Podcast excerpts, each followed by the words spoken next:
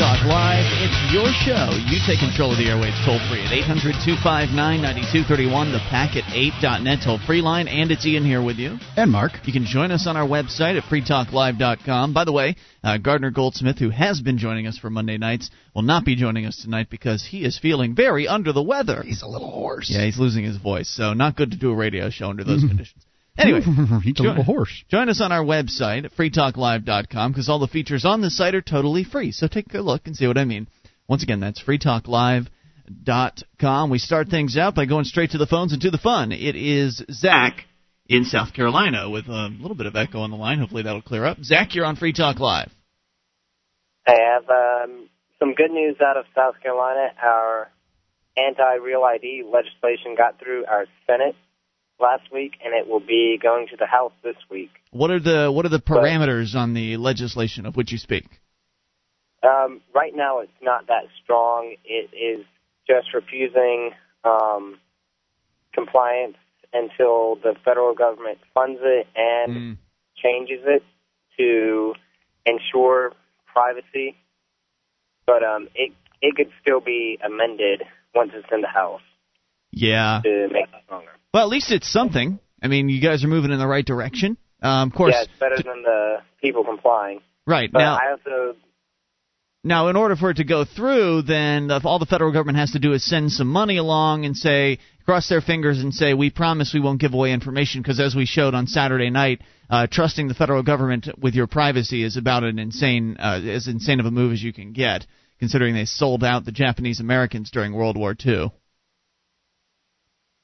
Zach? Yeah, and then I also got some sad news this morning when I read the paper. Um, one of our more libertarian state senators who fought for years to lift the ban on tattooing in the state and has recently introduced legislation for medical marijuana died this weekend. Oh, Hmm. well, did he die naturally? Um, he had a stroke. I guess I guess that's natural, but uh, yikes, no fun. Sorry to hear about that. You say he was somewhat libertarian? Well, he had worked for a while, and he got the ban on tattoo parlors in South Carolina lifted. That's good. And then he was just starting to work on medical marijuana. Can you imagine, Mark, a ban on tattoo parlors? So bizarre. What what the heck? I mean, why? I I can't imagine why you would want to ban tattoo parlors. But and and if people want tattoos, it's not like they're banning tattoos. They're just go to North Carolina or Georgia to get him. what was the uh, what was the senator's name? It was Bill Mescher. Well, you know, uh, hopefully someone will pick up his ball and and start running with it. Um, you know, I don't know. Um, is there anybody else who's medical marijuana fr- friendly there in South Carolina? Um, I don't know the the bill hasn't um, gotten too far. It's still in committee right now. Yeah, And I so mean, it gosh, it hasn't didn't work. Come to see any vote or anything. It it barely even uh, it, it almost passed here in New Hampshire this year, but I mean I, I can imagine it's going to have a lot of a tough, a much more tougher time uh, down in South Carolina. And, and keep us informed. And Zach, thanks for the call. Appreciate hearing from you. Eight hundred two five nine ninety two thirty one is the toll free number. That's uh, one eight hundred two five nine ninety two thirty one. You know Zach seems to call in and he normally gives us sort of like a South Carolina update. And uh, I think it's good that he's looking on the bright side. He's uh, he's still in South Carolina. I don't know if he's a Free State Project member. I should probably ask him that next time he calls. But it's like he's he's looking at, at he's trying to find as much good news as he possibly can as he possibly can to relay about what's going on in his state. And I, I guess it's good to look on the bright side because in most states there there isn't much of a bright side. You know, um, it, and what you're doing in most states is uh, hoping that the politicians do the right thing. And uh, you know, historically, um, in all the states, they haven't. Um, they believe that they uh, that they own your property. They believe that they own your body, and uh, they're going to tell you what you're going to be able to do with both of those things. You know, he mentioned Real ID at the beginning of his call, and we've talked about that. We talked about that Saturday night. Um, in that some states have been rejecting this whole national ID concept, and that's good. It's good for America because when the when some of the states stand up for themselves and say, for whatever reason, I know some of the bureaucrats are are only doing it because they aren't getting money, but for whatever the reason, when some states stand up to the feds and say no, that's a good thing because it sort of puts them back in their place to some extent. Mm-hmm. Unfortunately, they don't really have the same situation in the United Kingdom because you know there aren't 50 states to make There aren't any states, are there? Uh, you know, I don't know. Uh, do, do, they consider Scotland and uh, Great Britain states? I'm not sure how that all works. Well, Great Britain's um, the the whole thing. That's the whole thing. England, another word for United Kingdom then. Great Britain is right. another word for United I, Kingdom. I, I, would say that that's the case. I think Britain may be the island. So it's England and Scotland. Gosh, is Ireland included? Um, Northern Ireland or Southern Ireland, one of those parts that belongs yeah. to, uh, um, you know, the the Commonwealth. Either way, it's not quite the same situation. Things are a little bit more centralized there as far as their government is concerned. They're moving a little bit faster on the whole national ID front. And as you may be aware, if you've listened to the show for a while, there's a very, very active anti national ID organization over there. They call themselves No to ID. And they've been very busy with op- opposing this new government ID that they're trying to shove down everyone's throats. However, there's been some secrets revealed on the government side that probably won't come as much of a shock to you, but mm-hmm. nonetheless, mm-hmm. sh- this should be reported on.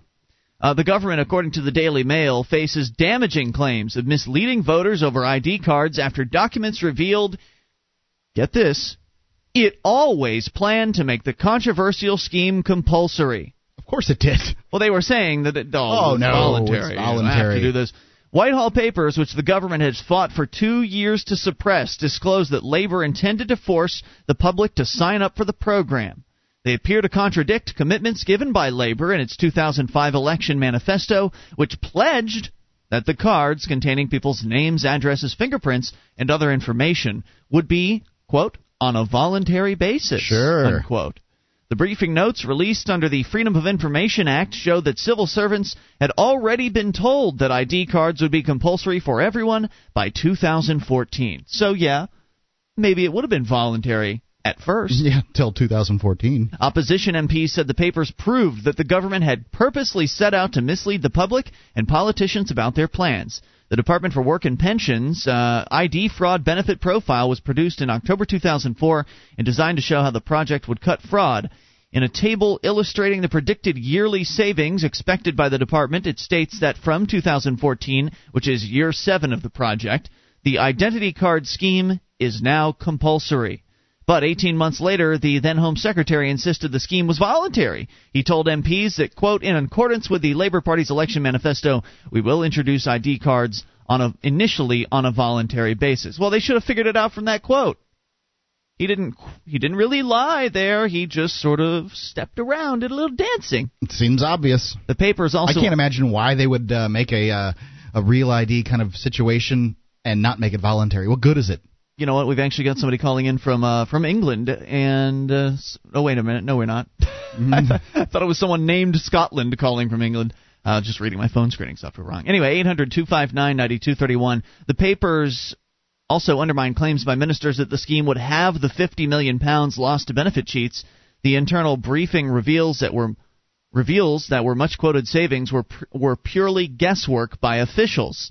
So they're claiming they're they're trying to uh, claim as much as they possibly can about these cards in order to sell them sure. to the British population. They're saying, oh well, not only is it going to be voluntarily initi- uh, voluntary initially, uh, they're also saying that. Well, it'll save us money on uh, benefit cheats, which are welfare frauds. People mm-hmm. that are using maybe fake IDs or whatever uh, to get welfare in the United Kingdom. They're saying, oh, it'll be 50 million pounds we'll save.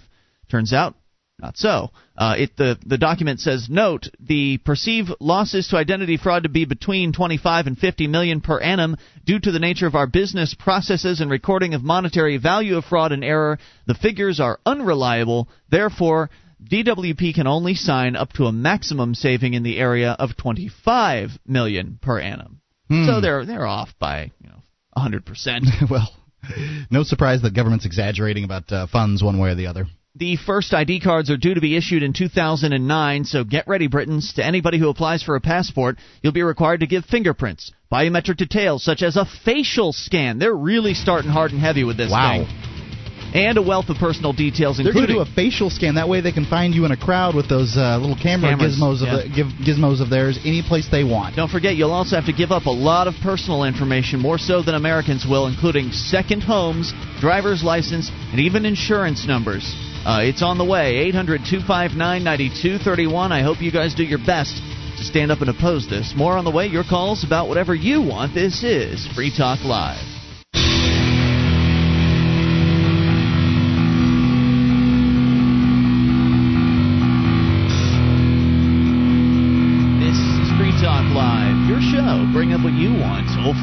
800 259 9231. That's the packet8.net toll free line for you, and it's Ian here with you. And Mark. 1 800 259 9231. You can join us on our website freetalklive.com. All the features on the site are totally free. That includes archives, an entire year's worth of the show. Front page of the site for your downloading convenience. You just go get them. They're free at freetalklive.com. And the Free State Project's Porcupine Freedom Festival, better known as PorcFest, is June 18th through the 24th. At PorcFest, you'll be able to talk with New Hampshire natives and those who've made the move, hear and discuss the progress and the future of the Free State Project, as well as discover new freedoms, new communities, and new beginnings. Register today at porcfest.com. That's P O R C F E S T dot com. I tell you, Mark, this uh, whole Free State Project thing is so exciting.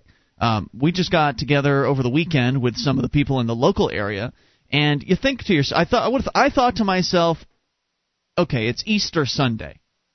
Everybody's going to use Easter Sunday as an excuse not to come out and do anything. Right. There was a what Monadnock pork meet right. and greet. The Monadnock Porcupines meet and greet, which is Monadnock is the area, the region of New Hampshire that we live in, mm-hmm. uh, the southwestern corner of the state. And uh, normally, I heard in uh, over in uh, Manchester, the Merrimack area, they can get seventy people at theirs. I believe it. There's a lot of people living over there. Mm-hmm. Um, but anyway, normally the turnouts are pretty good at the uh, Monadnock Porks meet and greets, and so I thought, well, maybe we'd have five people. I, that that was being optimistic, and we had 17 on Easter Sunday. I mean, just incredible, just incredible activists. These people, nobody, I mean, very few people used an excuse on this particular day when it would have been very easy for them to just stay at home mm-hmm. and done nothing. But it's just just one example of how dedicated uh, the people in, and it wasn't really even an activist meeting. The meet and greets just a hangout. It's just socializing. So not only was it um, 17 people, but we left after two and a half hours. Yeah, it was it was long. I I left before I think anybody left. Yeah, it was. Uh, I was, was there for almost two. Right, our man uh, Danny uh, was uh, was here in town. Uh, the gentleman who created the Columbine game, who we interviewed on the show, mm-hmm. he was here getting us on camera, interviewing us about video games and free speech, which was pretty cool. Uh, so it was nice meeting him, and kind of took him to the meeting, and he hung out with everybody there. So anyway, just uh, it's great. It's a great time, and PorcFest is going to be like that times well 50. There's going to be a lot of people there. Uh, so looking forward to seeing you as well. Let's go to the phones. Your calls about anything. Let's talk to Chris in Indianapolis. You're on Free Talk Live. Hello, Chris. Chris. Hello. Hey, you're on the air. Okay. Uh, I was calling because um, I want to run for president of the United States. And uh, how old not, are you? I am 29. All right. Okay. Six years. Yeah, yeah, but uh, I think that needs definitely change. What's your um, pl- What's your plan, Chris? Uh, my complete plan. I don't. You don't have to. Get, you don't have to go over the whole thing. Maybe the executive summary, like what's going to make you different. How are you going to run? Are you going to run with a party behind you? That sort of thing. How the are you basics. Gonna, how are you going to amend the Constitution? well, um, I truly believe that if over 50% of the American people want a person to be the president, that that person should be the president. Now, it will be considered by all other governments to be revolution, and that I would be the leader of this particular revolution. Um, but Hmm. I think that um, I think that um, you shouldn't necessarily have to wait four years to uh, have a different president. I mean, if one president is doing really bad, I mean, you you can get that guy out of there. And uh, I see. So you're saying you're going to run for president before it's actually an election cycle? Well, I you know I think I could do it during an election, but the way the elections are, I mean, you got to be rich, and not everybody's rich. So I it helps. That's a, that Certainly does help. Well, Or you can know some rich people. That helps too. yeah, but then when you become president, you owe those rich people, you know, Mm. for putting you in. So, um, I mean, I'm a normal, I'm just a regular guy, just like everybody, Okay. and uh, I think that's definitely what sets me apart because, you know, all the presidents that during my entire life, every president has been a puppet to their parties. I mean, even if a libertarian president were to be the president, he would still like he would push the libertarian uh, their policies. You know what what what they all want. You know his quote, quote unquote base. Well, libertarians tend to want way less government, so hopefully that's what they would be doing. And, and Yeah, one of I the mean, if you purposes of a party government- is just to have an a better idea what it is that person stands for. Yeah, and I see where you're coming from, but I still don't quite have a really an understanding of what it is you want to do exactly. oh, okay. Um, what I, I have just uh, a few ideas. Let me say first that when people say, oh, what, what will you do when you're the president? Um, it's literally a question that is uh, completely pointless. I mean, it does it does get a certain point across, but um, you know, they say, "Oh, I'll do this and I'll do that," but then you know, planes fly into buildings and everything goes out the window. You know, so mm-hmm. I think it's uh, as I would say, what I would do as president would be roll with the shots, whatever happens. You know, I mean, Mexico invades the United States on my third day of the presidency. What do I do? You know, now, yeah. kind of I can see why the American people would be falling all over themselves to elect you. yeah, you're already I mean, you're already doing a great job of dodging questions as they come no, at no, you. No, no, no, no, I, I'll answer uh, the very first thing. I, I know what I'll do. The very first thing, change the um, pay of the president of the United States to the country's minimum wage. That would be the very first thing I could yeah, do. that's not too shabby. I think that's a good idea. I think it's a good proposal. Now, but, and, uh, but what I really would like to know is n- not so much what you're going to do when you get elected, yeah. but as an independent candidate, someone who's not going to ally themselves with any political party. Yeah. You, yeah, you understand, I'm sure, that there are, a lot of people that attempt to run for president in the way that you, um, or, or, at least as I understand it so far, maybe I don't completely understand, but there are a lot of people that run as so called independents. They maybe get qualified on one state ballot, and of course. Usually that state's New Hampshire. And of course, they're just not able to actually win the election. It's just not possible. And of course, very, very few people even know that they're running for office. So, what are you going to do to separate yourself from that pack of, of no name candidates? Well, um, I guess you could say what I'm doing now. I mean, I'm only talking to two people, and I've only really spoken to like friends and family. Mm-hmm. Not really much so much family, more friends about it than um, and it is unrealistic. I'll tell you, like I'm, I'm the first person that'll tell you there's no way I'm ever going to become the president. And the reason why is because of this thing. I mean, I mean, I don't know if anyone can say what it is that keeps literally the president like only. I don't know. I, I think that there are more people that don't vote than do vote. I agree with that. And if those people could well, I'm, you know, it's every year, every time you hear about an election, you always hear people saying, "Go, go out and vote." You know, I'm not trying to like steal any votes from the Democrats or the Libertarians. Well, they don't the own their votes, so you can't steal votes from anyone. They don't. Well, you, you know the whole stealing of votes. Sure. Uh, yeah, it's a fallacy. I I, I yeah. understand where you're coming from.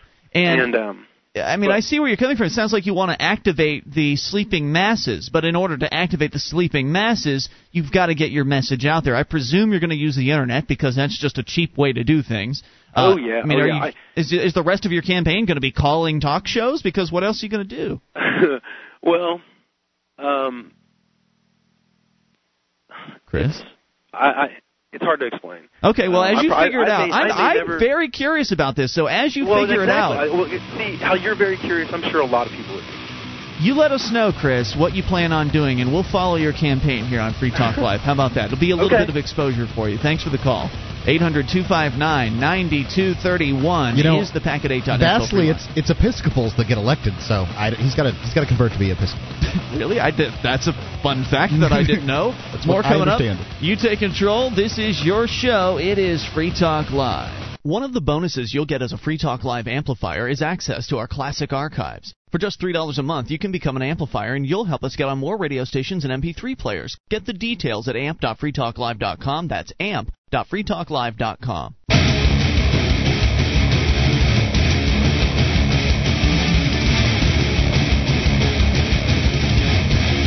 This is Free Talk Live. It's your show, and you can take control of the airwaves toll free at 800 259 9231. That's the Packet8.net toll free line for you. It's Ian here with you.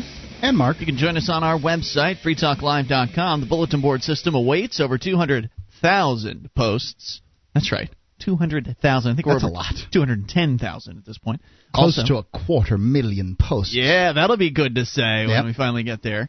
Uh, also, uh, we've got over 1,300 people interacting, so there's a wide variety of topics. There are serious issues, fun stuff. You'll find it all, and it's all for free at bbs.freetalklive.com. Now you can save time and money on common legal matters. Created by top attorneys, LegalZoom.com helps you create reliable legal documents, like your will or a living trust, in minutes. LegalZoom.com. Use code FTL to save 10%. That's LegalZoom.com. To the phones, to the fun. It's Tony in New York. You're on Free Talk Live with Ian and Mark. Hey, Tony. Hi, fellas. What's on your mind? Uh, I'm catching up on last week's shows, and uh, there was a lot of discussion of money and banking. yes. And uh, so I wanted to uh, point out a few issues that didn't come up that I think are really important to point out. Okay, certainly.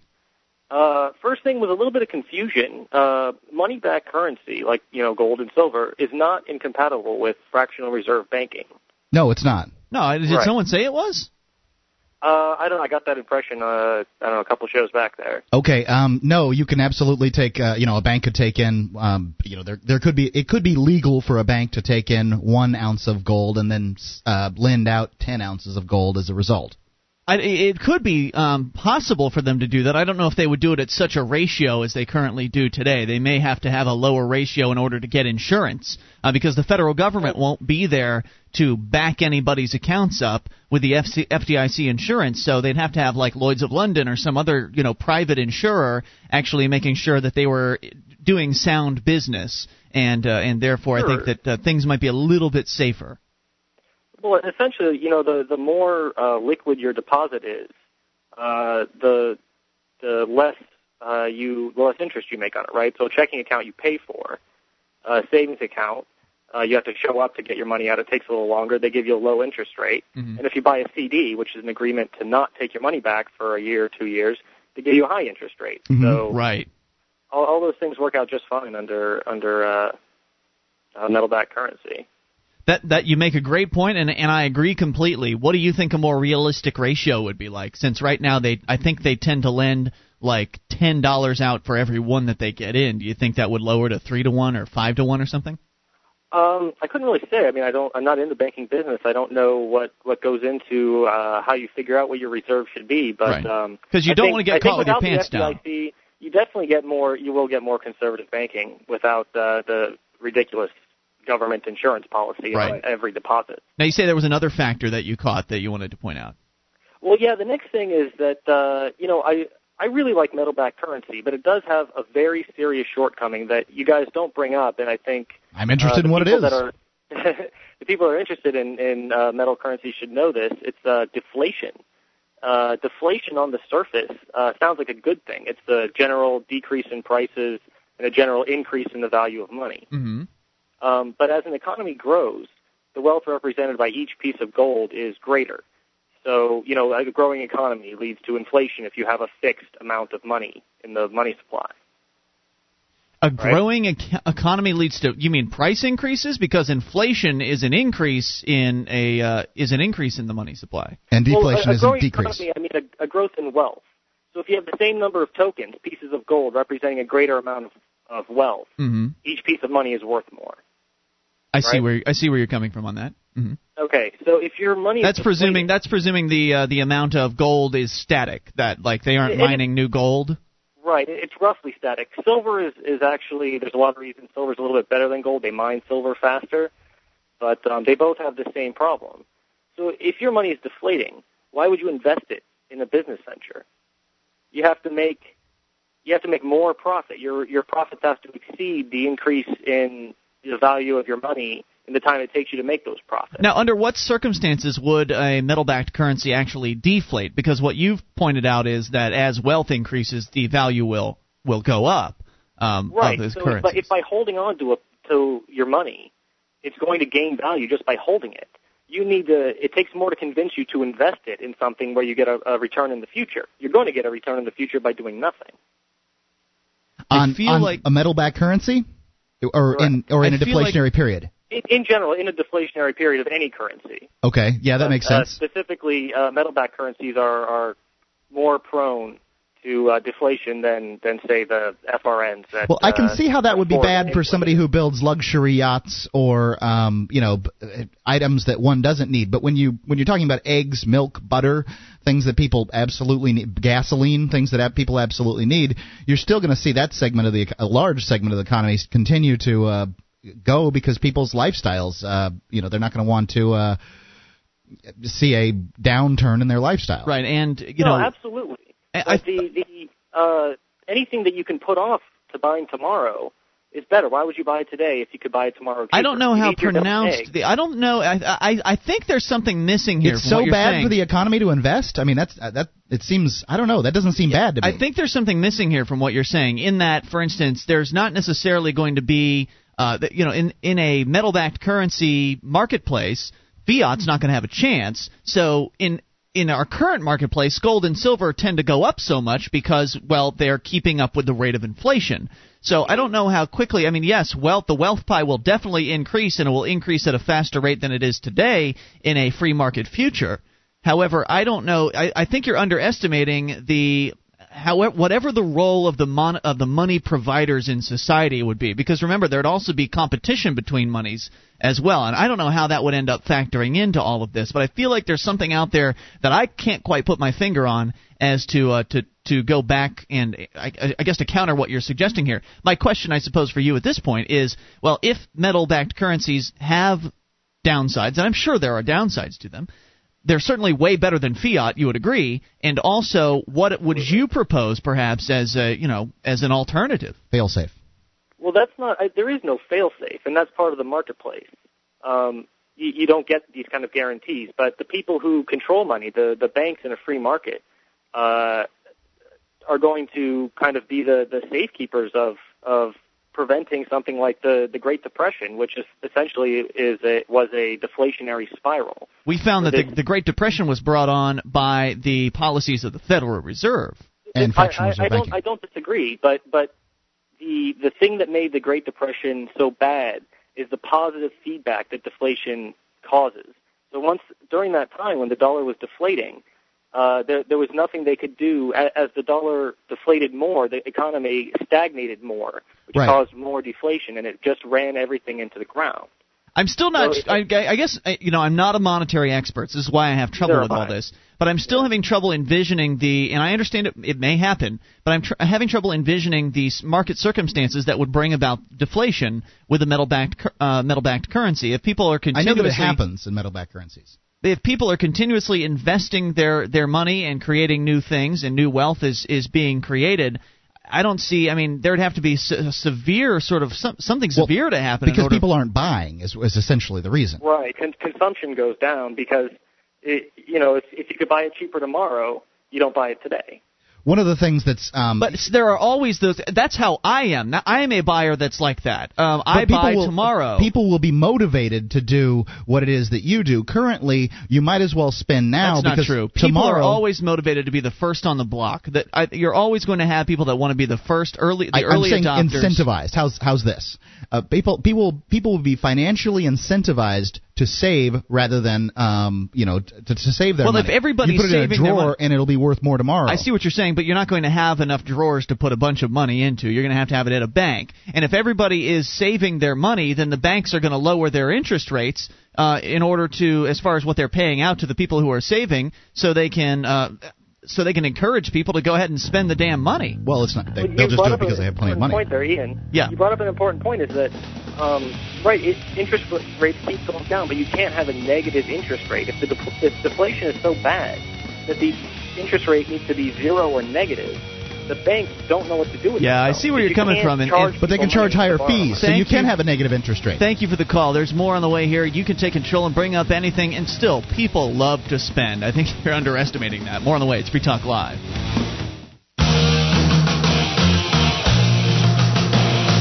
This is Free Talk Live. It's your show, and you bring up what you want. Toll free at 800 259 9231. It's Ian here with you. and Mark, That would be the packet8.net toll free line for you.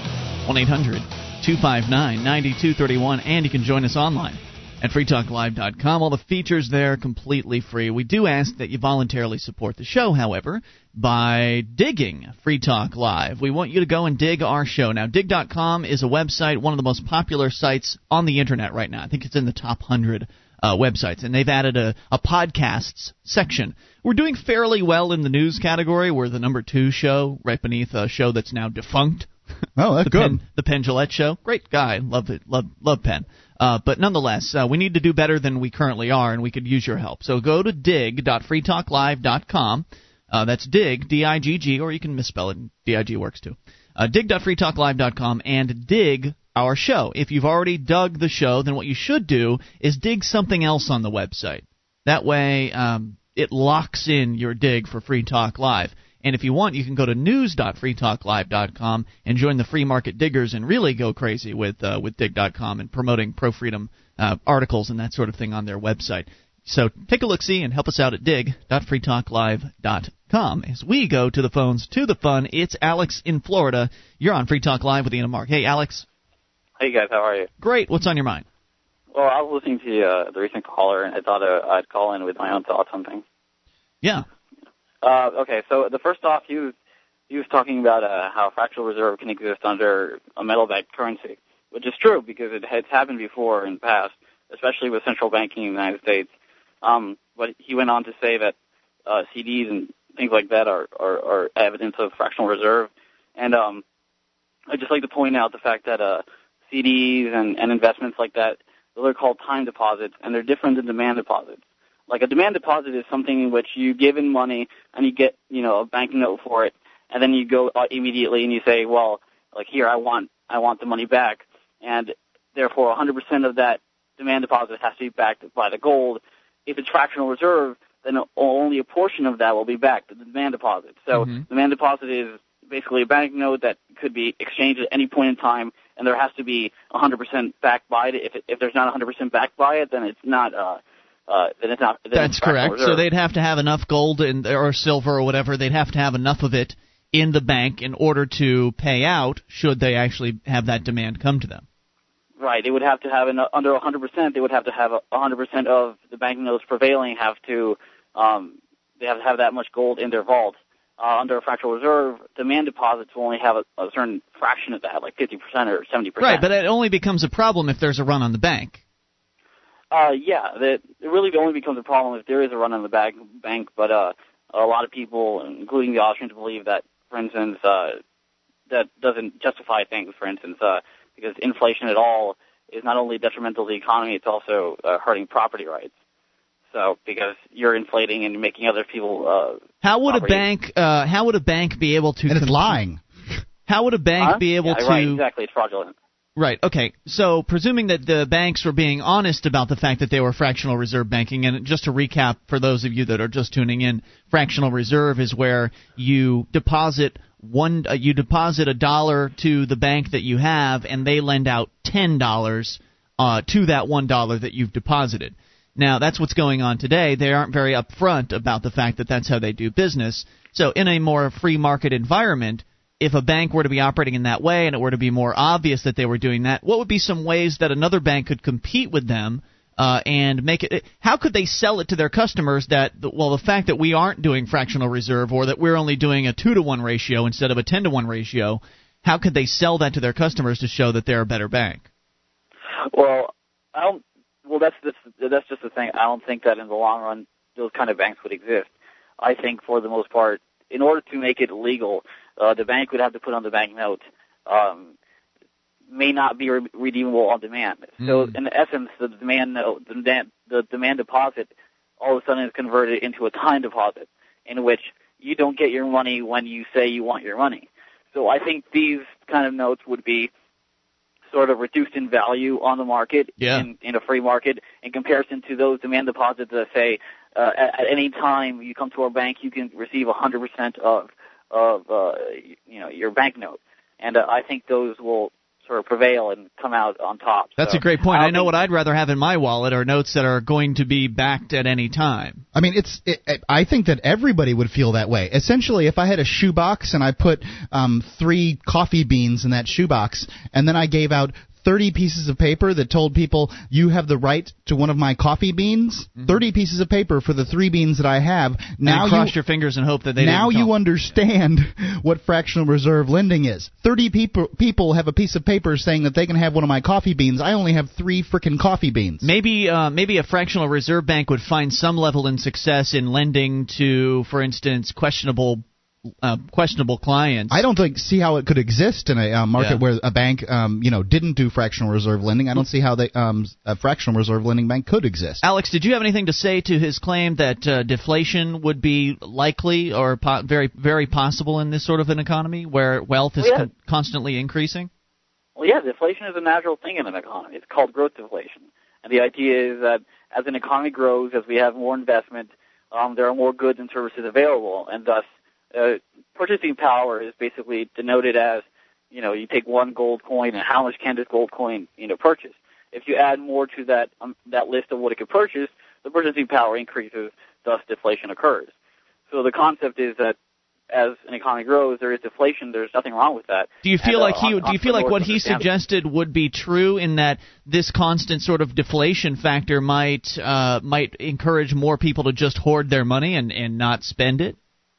Uh, well, that's the idea. If deflation was an immediate thing, like for instance in in fiat, I could see that being true in an, like in like nowadays where fiat currency they can all all of a sudden cut back the money supply immediately and drastically. Uh, I can see that happening. But as far as an economy is concerned, uh, growth deflation takes time. It's not an immediate thing. It doesn't happen in one year. Like you know, the Federal Reserve can say, "All right, we're going to remove billions of dollars from the economy, causing deflation tomorrow."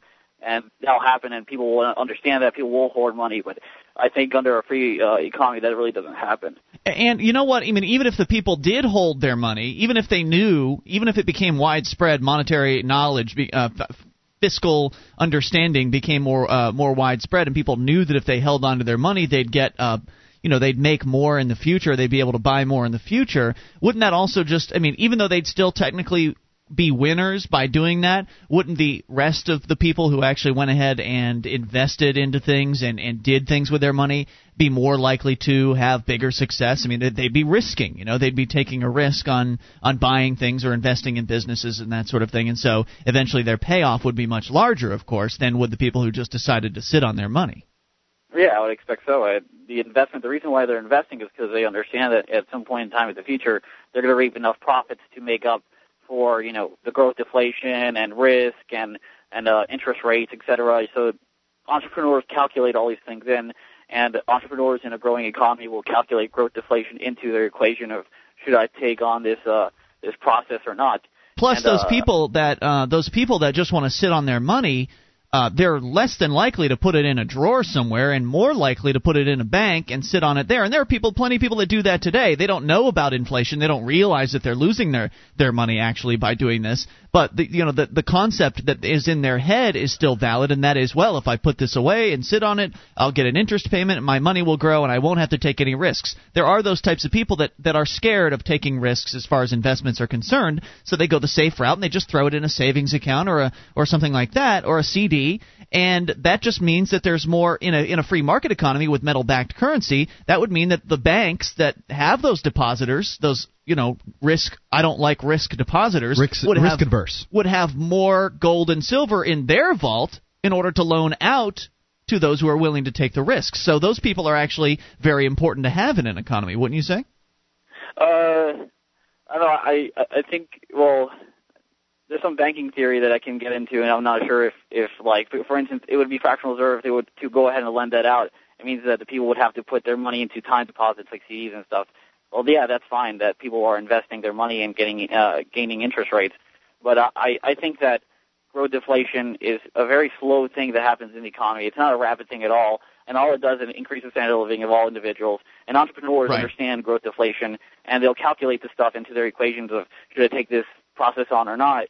And uh, So under this growth def- under growth deflation, then uh, everybody's a winner, is what you're saying.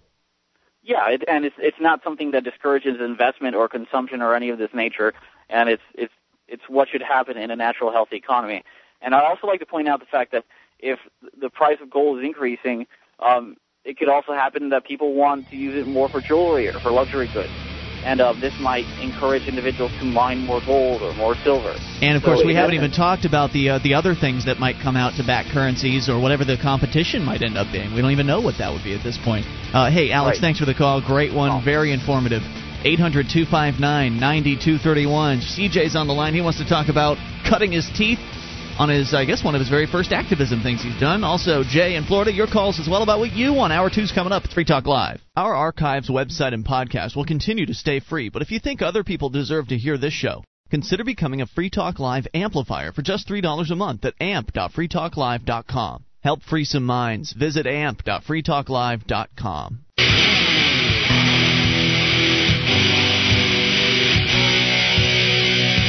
Free Talk Live. We launch into hour number two, and you can take control of the airwaves toll free at 800 259 9231. The Packet 8.net toll free line for you. It is Ian here with you. And Mark. And you can join us on our website at freetalklive.com, where all the features are totally free. Now, you can compare our features to the other talk show hosts, uh, the radio talk show hosts' features on their sites. Well, you might be able to compare them, but they don't let you into most of their sites. Right.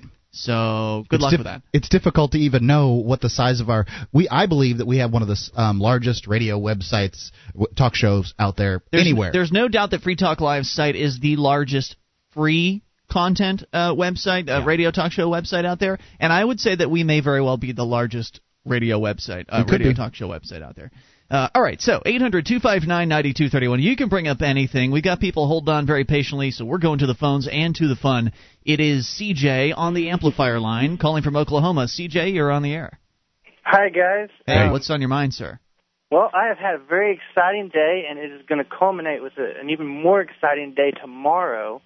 Um, the I go to Southwestern Oklahoma State University. It's a small regional college in Oklahoma, um, Okay. and I I'm cutting my activism teeth so I can prepare for when I move to the Free State in 2008. I think that's a great idea. I think a lot of people should consider doing what you're doing, and that is if they know they're coming to New Hampshire as part of the Free State Project, that uh, and they know and generally like when they're going to come, whether it be two years from now or five years from now, to get started now, to uh, to to go and sort of get your feet wet in the activism game and uh, write letters to the editor, get active with maybe your local libertarian group. Uh, if there if there even is such a thing. There, there, there's really not much one. It's pretty much me and uh, yeah, yeah, it's just me. yeah, in many cases, that's where that's how it is. You know, you've just got to fund things yourself. You've got to get out there yourself. Uh, get, you know, do the world's smallest political quiz. But what did you decide to do, and what what Well, got you it excited? wasn't- It wasn't so much a liberty issue. It was um, the the college Republicans on campus have brought in a speaker by the name of Dr. Uh, David Yeagley. He's a Native American speaker who's been on some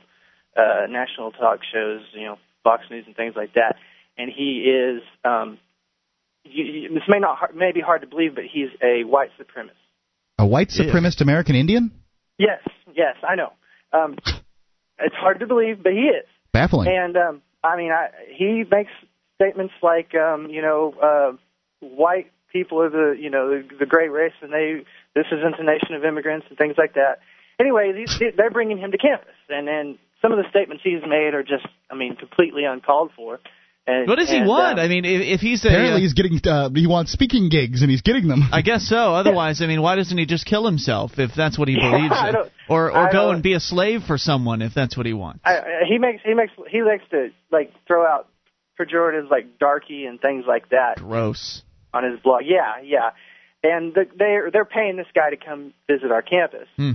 So I um I found out about th- this guy and and I heard, saw the signs and I looked him up on the internet, found out just what exactly he believed in, and made a flyer out of some of his own statements. Oh, cool. And I have spent all day today passing that flyer around campus, and it has actually created a firestorm on campus. In just a single day, I went from being just yeah, guy nobody would was- like. Nobody likes that kind of statement. Well, Um, now, now yeah. wait. I got. I'm curious though. What's your goal in doing this? Because what you are, it seems to me that you are succeeding in promoting his speech far better than the campus Republicans ever would have been able to. So, Yes, yes, but I at the same time am drawing attention to the fact that the college Republicans are, you know, that that they're they're not doing. They're either promoting racism or they're not doing their homework on who they're bringing on campus. Right. Okay. I think that people should be called out for when they do something. Um, you know, Yes. that, when the, you know when they're when they're I- bigots. I think you should call them out. I agree completely. I was just wondering what the goal of this was, what the well, purpose. and, and and that's basically the goal is is when groups on campus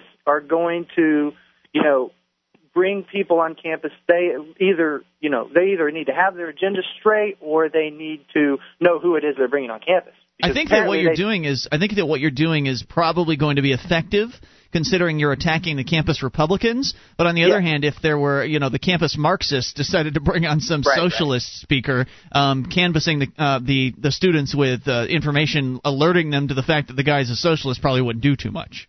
Yeah, yeah, but I mean, this guy is so far beyond even what the mainstream Republicans are talking about. It's not. I mean, he he's. I mean, I, this guy, the, the Republican Liberty Caucus would have a field day with this guy.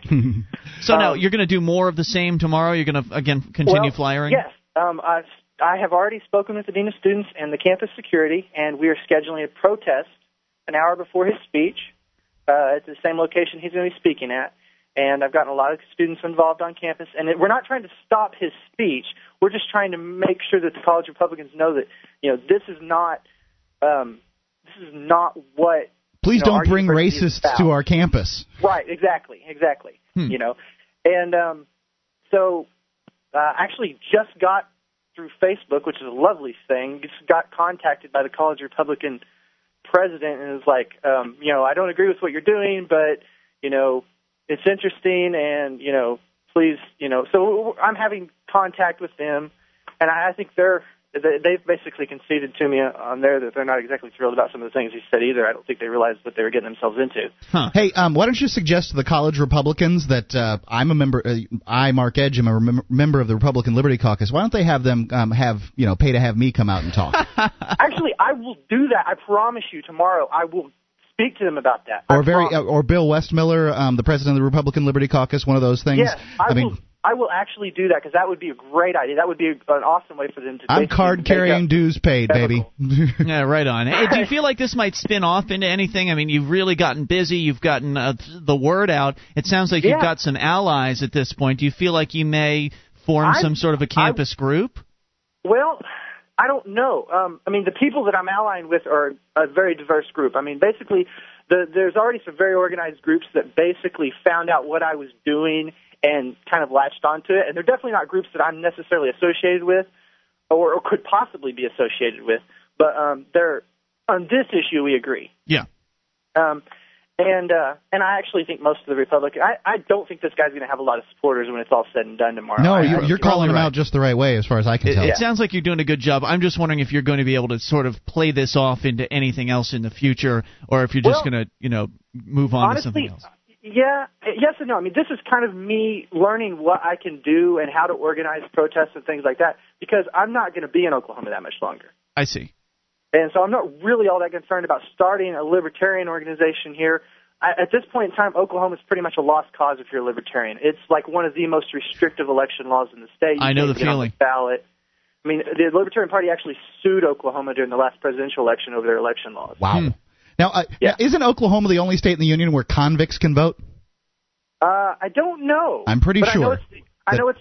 I, I know it's. I think it's the only state in the union that, that only that didn't have anything but two-party candidates in the last presidential election. Oh, Well, I, I, I don't know how it is, how difficult it is for a third party to get in there, but I'm almost positive that not just ex-convicts, but actual people in prison in Oklahoma can vote. That actually sounds right. That does unusual. sound right. Very unusual. Well, eh, where are you heading after uh, after you get out of college? Uh, New Hampshire. Fantastic. Well, then I guess Yeah. we'll uh, we'll see you in New Hampshire. And thank you for the call, Yeah. CJ. Appreciate it. Good luck with uh, any future activism. Eight hundred two five nine ninety two thirty one is the toll free number. Yeah, I think it's great what he's doing. Mm-hmm. You know, it's not necessarily going to play out long term to benefit any libertarian group on campus or anything like that. So, you know, very mm, uh, very little as far as long term results are concerned. But uh, it's good to get out there and you know get that sort of uh, that experience of being you got to be you've got to be an extrovert. Uh, that's really an important factor. Mm-hmm. And sometimes, you know, you have to step out of your uh, shell to do it. Now, to be fair though, there are activist things that introverts can do. Uh, you know, making websites, writing letters to the editor, uh, making signs, just sort of doing the behind the scenes stuff. But when it actually comes time to hand those or to hold those signs, or when it comes time to uh, uh, do what CJ's doing and hand out flyers to passersby, you've got to you've got to get that sort of even if you're an introvert, you can sort of you can kind of jack into the extrovert somewhere within you, and you've got to really just push out and really because I this is something I dealt with. Yeah, I can, imagine, I can imagine it's difficult for you. You're you're sort of I don't know what introverted, but you're you're certainly a bit of a, a hermit. You don't like to get out of um out of, out of your comfort zone very much. But man, when I see you out there dealing with people, you do a great job. And it's I guess you just have to set your uh, psyche aside for a little while and get out there and do it. Yeah, 800 259 9231. So, in that way, it's really good practice, especially for those of you coming to uh, New Hampshire as part of the Free State Project, as CJ is. 800 259 9231. Jay's on the line still. Uh, also, the DC Madam. You remember her? You've got the latest. It's Free Talk Live. Yes, Free Talk Live, your show. Bring up what you want toll free at 800 259 9231. The packet8.net toll free line, and it's Ian here with you. And Mark. 1 800 259 9231. Join us online at freetalklive.com where we have the wiki. Over 1,200 pages created by listeners like you. It's like the listener editable version of our website. See what I mean? By head over to wiki, W-I-K-I, dot. And SACL, C-A-I, has a full-orbed approach to account recovery. It's really three companies in one. They do collections, early out billing, and they purchase charged off receivables. SACL knows the way they treat your customer reflects on you. Their staff is respectful, they record every call, and they have the best equipment that money can buy. So your business is handled as efficiently as possible. See their banner at freetalklive.com or call 1 800 544 6359. That's 800 544 6359. Do business with businesses that support Free Talk Live. As we go to the phones, it's Jay in Florida. You're on Free Talk Live with Ian and Mark. Hey, Jay. Hello. Jay, you're on the air. Jay. Wow, this is so cool. How you guys doing? I've, I've listened to you guys for like three months now. Mm-hmm. Congratulations. What's on your mind? Uh, podcast. Okay. Yes. and it's um I was just you know surfing through podcasts one day and I found you guys, and politically um I'm about fifty percent. I, I do believe in um uh, way less government intervention, and I believe in uh, you know more honesty in how we're governed. But by the same token, I believe in taking care of your your veterans, your your old people, your Mhm. um, your uh, Well, I believe in taking care of people that you've made obligations, uh, that the government's made obligations to, um, but I just don't think the government should be making those obligations. Like, you know, I don't think we should.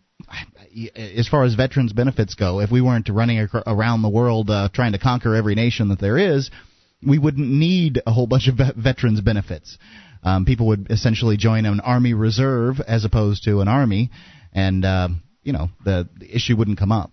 Plus, bureaucrats in general. I mean, bureaucrat, just all bureaucrats. They uh, they love getting their jobs as bureaucrats because they know they're going to have that sweet, sweet pension. Seems to me that if these people really are servants, as they deem themselves to be, then they should just go back into the regular world as soon as they're done with their little service and not get any sort of pension whatsoever. I'm I'm more worried about you guys. I'm you know what you you guys brought something up uh, on your last show about um, oil companies. Uh, no other industry in this country or in the world has an army to go execute a business plan for them. Yeah, it's true. I mean, there's no doubt that They're that there's certainly in bed with the government. some serious ties between the state and uh, and the oil business. But um, if but what you have to think about here, Jay, is is that the oil companies are in bed with the United States government because the United States government is willing and able to do such a thing. If the United if, if the United States didn't have a standing army, which our forefathers, the the first few presidents of the United States, spoke out against a standing army, then there wouldn't be an army to go conquer any, anything for the oil Right. companies. The problem is, and seems to me every time to go back to big government, big government, big government. Jay, any other thoughts for us? Well, uh, plenty of thoughts. I, I believe the fight that uh, we all should be fighting is is um, the drug war. I mean, there's pretty soon just going to be cops and prisoners. That that's what's going on. And and you know there was a, Bob Barr, and and I'm really you know I, I I think Democrats suck, but I think Republicans suck more because you know That's a tough call, man. That's a tough call. I I, th- I think uh, the Republicans don't even try to pretend that they're your friend. The Democrats at least put a happy face on it. That's a small thing. Um, And I agree Well- with you that the drug war is a huge issue. It's it's got to be my pet issue for sure. well, it's uh, you. It's the drug warriors are thought police. Think about it for a second. They uh, they check um, uh, you know, and on at any moment in time they can check um your what's in your blood or what's in your urine to see if you're not being heretical in your substances. Yep. It's Yeah, who knows what you might who knows what you might end up thinking about the world and yourself if you were to take those evil drugs. You've never done anything like that, have you, Jay? it's it's it's um I've it's a dystopian future that we live in. Yeah, quite and frankly. you know, it's already here and it's getting worse, which is why we try to pr- import a, impart a sense of urgency on Free Talk Live. Like, you know, take action now, not later, and join the Free State Project and move sooner rather than uh, when they reach 20,000. And Jay, thank you for the call. We appreciate it. 800-259-9231 is the toll-free number. Hey, quick update on the uh, the DC Madam situation. We mentioned this a little while back, Right. And apparently ABC News has gotten an exclusive. The alleged DC Madam Deborah Jane Palfrey has given an exclusive interview to ABC News' Brian Ross and the investigative team. Uh, they recently interviewed her for over a decade, and she apparently for over a decade operated what she terms as an erotic fantasy service in the metropolitan Washington D.C. area. Um, last October, uh, federal prosecutors charged her with racketeering offenses in connection with the business, which she contends was a legal operation. From 93 to 2006, she ran a high-end escort service in the nation's capital, charging a flat fee for 90-minute dates with women between the ages of 23 and 55, who she termed independent contractors. The women signed contracts agreeing not to engage in illegal activity, including having sex for money. Palfrey says, and were given guidelines on the difference between legal and illegal sexual behavior. So she was really covering her butt, it sounds Yeah, sounds like it to me. at least one woman, Dr. Paula Nebel, is known to have told federal prosecutors that she had sex for money while working for Paul. For The Palfrey. doctor? A doctor, Huh, yes. Very interesting. Palfrey is suing her for breach of contract. Palfrey has claimed that her services clients were upscale and came from the more refined walks of life. I can't believe you had sex with my with my escort clients, you dirty, dirty doctor. In March, she made headlines by briefly offering to sell the phone records of her company, Pamela Martin and Associates, to the highest bidder. She withdrew the offer for sale after a federal judge ruled the government could confiscate any proceeds. Hmm. Shortly thereafter, Palfrey consented to be interviewed by ABC. So hopefully at this point what she's going to do is instead of selling the names and information, maybe just give away some interesting ones. That'd be kind of good, right? Yeah. It'll stir up a little bit of controversy. By the way, ABC uh, is letting everyone know they didn't compensate her for the interview. Uh, there was no consideration given or promised for the cooperation with the story, which they'll apparently be airing on 2020. Uh, Palfrey recently dismissed the federal public defender that they had given her in the criminal case. She's asked the government to return $500,000 in her assets so she can pay for a new criminal lawyer, given that the government has unlimited resources from which to prosecute her, she's reasoned. The amount would be fair play and due process. So they've got all her money. Which is why she had a uh, government attorney. That's you know uh, they make it so they can make it so difficult to defend yourself criminally. Yep. Why would they be able to take her money? They haven't convicted her of anything. Well, that's that's okay. They're the government, Mark, and they Yes, can do what they but want. But they shouldn't be able to take anything until they've convicted her of it and and proven that she's done something illegal to get the money. well, they're they're they're alleging that she's been you know laundering money. I don't care sort of what thing. they're alleging. They haven't proven it in a court of law. They shouldn't be able to take it. Yeah, I agree with you, but the fact is they do. And I remember you were shocked recently when you found out that the IRS could just go into people's bank accounts. I was I am shocked that that, that they can. I was shocked you didn't know that after four years of being on the air on Free Talk. I, I just I, it, it baffles me. You know, the fact is the government just does what they want, and then then then you're put in a position that Ms. Palfrey is put in right now in having to beg, in having to throw yourself upon the mercy of some judge wearing a robe, sitting higher up than you, like he's all high and mighty. Throw yourself at his mercy and beg to have access to some of your money so you can defend yourself. Because I don't blame her for not wanting the public defender in a case like this. Who would want? I mean, you know, they're not motivated to win. 800 259 9231 is the toll free number. You can take control of the airwaves. I know, Mark, you've got a, an interesting email or two on the way. I do. And your calls about whatever you want. This is your show.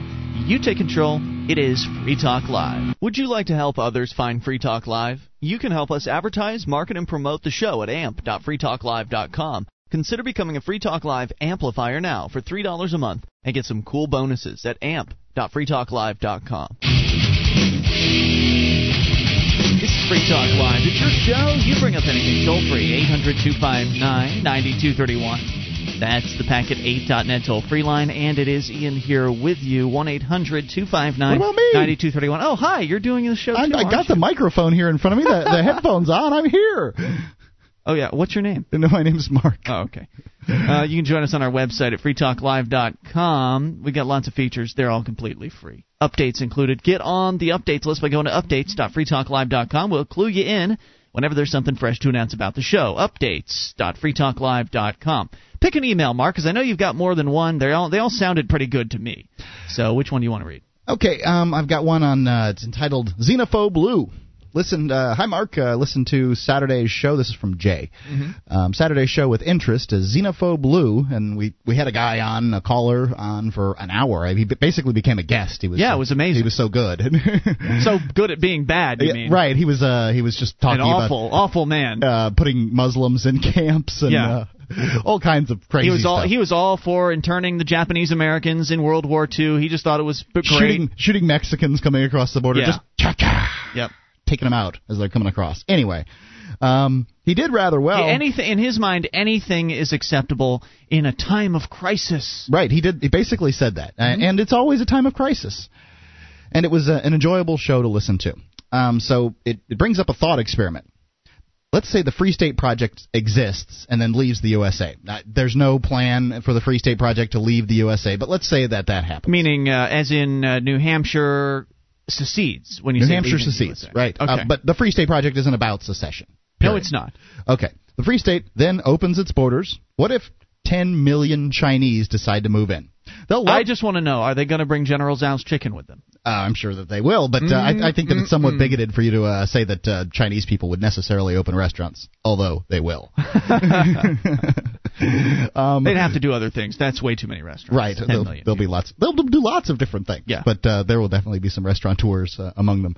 They would love the opportunity, but would they respect libertarian ideals, or with the power, or, or with the power that they would get from their numbers and cultural hom- homogeny, would they then choose to turn the free state into a state more suited to what they would want? Well, this is such a. I mean, we get. I tell you, doing this pro freedom radio show, we get the most outrageous what if scenarios. we really we? do. We really do. I do. mean, just first of all, I mean, we just. why? if you're why bring up- Chinese? Right. If you're going to bring up a what if scenario, then we're going to have to break it down to Mm-hmm. its elements here. Uh, first of all, to suggest that 10 million Chinese people would be able to make it to New Hampshire seems a little absurd. But again, this is total fantasy, right? Well, so some of the biggest problem um, to for getting into the United States is the United States customs border. You know, whatever. no doubt about it. No Okay. doubt about it. I mean, c- certainly some of them could get here, but they're not all going to come in one, you know, weekend. Well, it's And, it's uh, probably true, but um, you see the difference between the uh, currently the Chinese people get over here by paying ten thousand dollars to essentially what their version of coyotes are, and I, I don't know what the Chinese, Chinese word for yeah Ch- Chinese word is for coyote, and I don't think that it would apply in this case anyway. But um, they you know they they pay ten thousand dollars or some number like that, and then come and work it off in sweatshops or restaurants or whatever they work it off Right. here. Well, it doesn't cost ten thousand dollars for a boat ride, and essentially all you would need is a boat ride from China Correct. to New Hampshire in order to get here. Now I don't know um, how you would. Uh, The communist China government probably not going to be too happy with losing their uh, their. they may very well crack down in that case, but Uh, but then- nonetheless, presuming they can can make it here, realistically, they're not all going to arrive in a weekend. They're probably not all going to arrive in a year's time. it Um, would take probably take them a while to even realize that they could. Right. Yeah. Exactly. Because they got the whole censorship of the internet over there. But yeah, presuming they did come across this uh, this land of freedom that they could uh, that they could come to, uh, they would be moving. Wouldn't you think for the same reasons that most people um, mi- migrate for freedom? I mean, they're moving to, a- to a itself, yeah. land where there's opportunity. Mhm. They're moving away from communist control. If they want communism, they've already got it. Right. Uh, where they And communism are. stinks. So they'd be leaving to have something else entirely. Now, I guess he's suggesting that they're going to come in and like take over by force. Well, if the New Hampshire, if New Mm-hmm. Not Hampshire, by force, but by um, votes. well, if New Hampshire secedes, numbers. If New Hampshire has the gumption to Mhm. secede from the federal government, then I would say that we're probably not far off at that point from just dissolving government entirely. I mean, Well, we're not I very far. There's not going to be much of a government for them to take over if there is a government. But there wasn't much point. of a government um, in the United States when it started. I mean, basically, it was a very small federal government. These these people were supposed to be, Yeah. um, you know, uh, the, the legislators were supposed to be to do that as a hobby, as a uh, as an aside to their real work. But now they've turned into full time legislatures. So, Mm-hmm. I guess the question also really would have to be is would the people of New Hampshire realize what was up? I mean, if there was this sort of concerted effort to uh, hijack the the state government Mm-hmm. and uh, turn it into like China 2 Uh-huh. uh, co- another land of communism, don't you think that the live free or die people in New Hampshire would be a little bit Johnny on the spot? I mean, considering they do what though? considering they've well, okay, wouldn't Inter the Chinese? Don't you think they would notice that there were you know radical communists essentially running for I don't office? even know that there would be radical communists necessarily, but they would be voting in the more um, pro-state candidates that would be out there. hmm Um, I think that it, it makes perfectly good sense to me. Absolutely, But positively the- could happen. Wait a second. No, it doesn't make sense because sure they'd be does. moving into a Absolutely, that's state- what happened in the United States. But they'd be moving into a state with people who are radical pro-freedom individuals, people who just No, thrown off the chains You- of the but- but- United but- States. radical They'd pro-freedom. seceded. What? No, there would be a small amount of those people that would have caused the secession, just like there is a small amount of people that cause any revolution. Well, yeah, but they, you wouldn't have been able to secede without massive popular support. So yes, the intellectuals, the people who do the thinking, are certainly a small amount of people, no doubt about that. But the rest of them are are in agreement with what that small amount of people say. So I don't think it's going to be like a walk in the park. I still think that some of them are sheep, but um, I absolutely I do think that if the scenario came up the way that it would, they would probably, you know, some people would probably start coming in and voting for bigger and bigger government, and they would over But we've time got they that would get it. problem already in Massachusetts. Absolutely. That's the point I'm trying to frickin' make here, Ian, and you won't let me get through it. That's the problem with any government that you allow people to participate in. Some of them are going to So- grow it. Show me the government that's 500 years old. Show it to me. There isn't one. Governments, uh, uh, you know, they they sprout. They they come to fruition and then they they wither. And the United States government is doing that right now. It, the people have figured out that they can vote largesse to themselves. They can vote good things to themselves, and they're stripping um, wealth away from their fellow citizens in the process. Right. They're feeding the government and growing it into a monster, and that's what's happening. Look, But um, these 10 million immigrants wouldn't be able to do that overnight. That they would wouldn't be, able to do it overnight. Like but there, the United it would, States, it it would would be take over years and time. years It would take years. years. It would take a period of time um, for that to happen. Um, to think that the Chinese would all come in, 10 million Chinese would come in, is ludicrous because 10 million Mexicans are going to follow them. Um, at that point, you've got people warring, factions warring, and that kind of thing. And But and- again, and, and the Constitution's going to stay. You know, the Constitution that you that the country, the, the uh, Republic of New Hampshire would have for itself would be in effect while these uh, groups warred with each other in the uh, voting arena, um, and there would be all kinds of people moving in. It would be a melting pot for real at that point because Mm-hmm. you would be allowing people to come in. So um, it wouldn't just be Chinese. Yeah. Um, the the fact is, our federal government is in the stages of deterioration at this point. It's going to fail. That that's going to happen. Democracy is going to fail every single time. Freedom Right. has risks. It really does. Which Um, is why I don't and- really and- think there's going to be much of a democracy left in New Hampshire by the time anybody decides to start coming in. I think that uh, hopefully we'll be able to explain to people that democracy is a really lousy idea. Hey, look what it led to here in the United States. Look what it led to around the rest of the world. And so, what would happen if this little his little fantasy scenario occurred, but there were there was no government whatsoever? Let's just imagine that New Hampshire became a total laissez-faire free market place. Don't There's know. no mechanisms of the state in order to gain control of through whatever process, it's whether sort it be of my belief. it- it's sort of my belief that in the void of there not being a government, there would uh, you know somehow come a government. Um, that's just my belief. that but tends to happen when government is excised on a violent basis. Yes, but but how- we don't know what would happen on a nonviolent We basis. right, we don't. We don't. Um, so at this point, all we can say is that when there's a void in government, uh, a government fills it. So far based on what uh, So has far. happened in history. Yeah. But in the case of this fantasy scenario, if there were no government, these people would And have you're a hell of a assuming that this um, that New Hampshire would secede and then have no government, and I'm not. Uh, there, that That's is what I would like to see happen. And I haven't. I'm uh, just talking about like how difficult of a process what he's suggesting would be. They're talking about bringing people over here for what would essentially be at that point a violent revolution. In which case, then people are going to start dying, and I don't think they're going to want to come here just so they can die. More on the way. You can take control. 800 259 9231. Whoever they are that want to force their way on others. This is your show. Free Talk Live.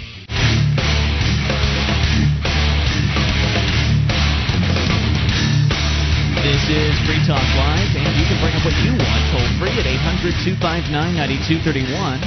The packet8.net toll free line for you.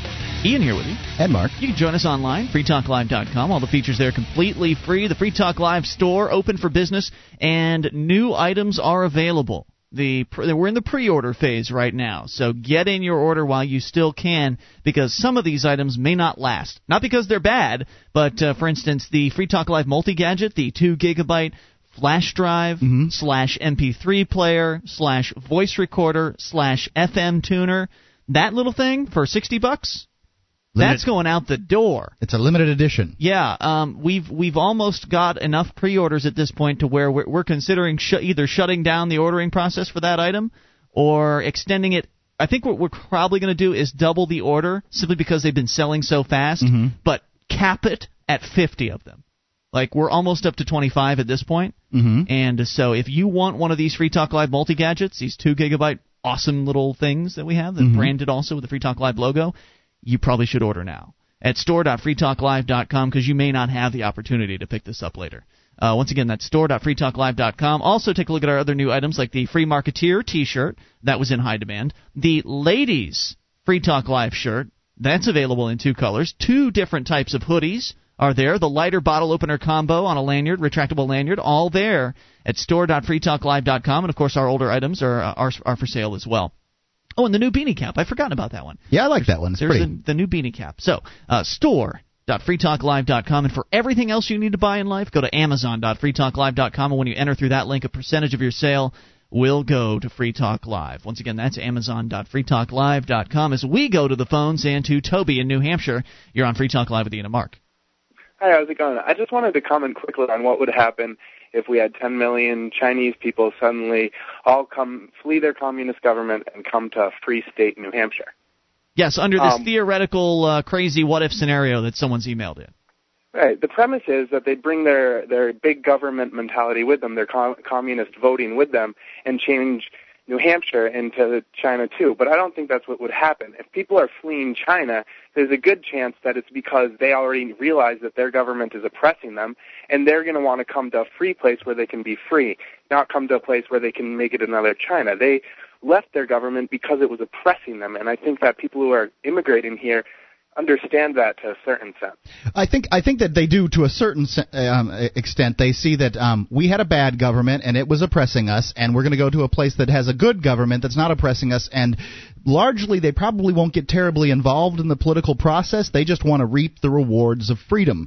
Um, and perhaps they're Like work and open businesses and uh, perhaps have after freedom. after they've been here for a period of time and gotten acclimated. I'm by a period of time I mean something like 40 or 50 years, uh, maybe as little as 30 years. Yeah, a Or their or their children um, would say, you know, I really love this Republic of New Hampshire. I want to get involved in uh, in the governmental process, and I'll give them my two cents worth, which is of course where the danger comes in when everybody gives their two cents worth.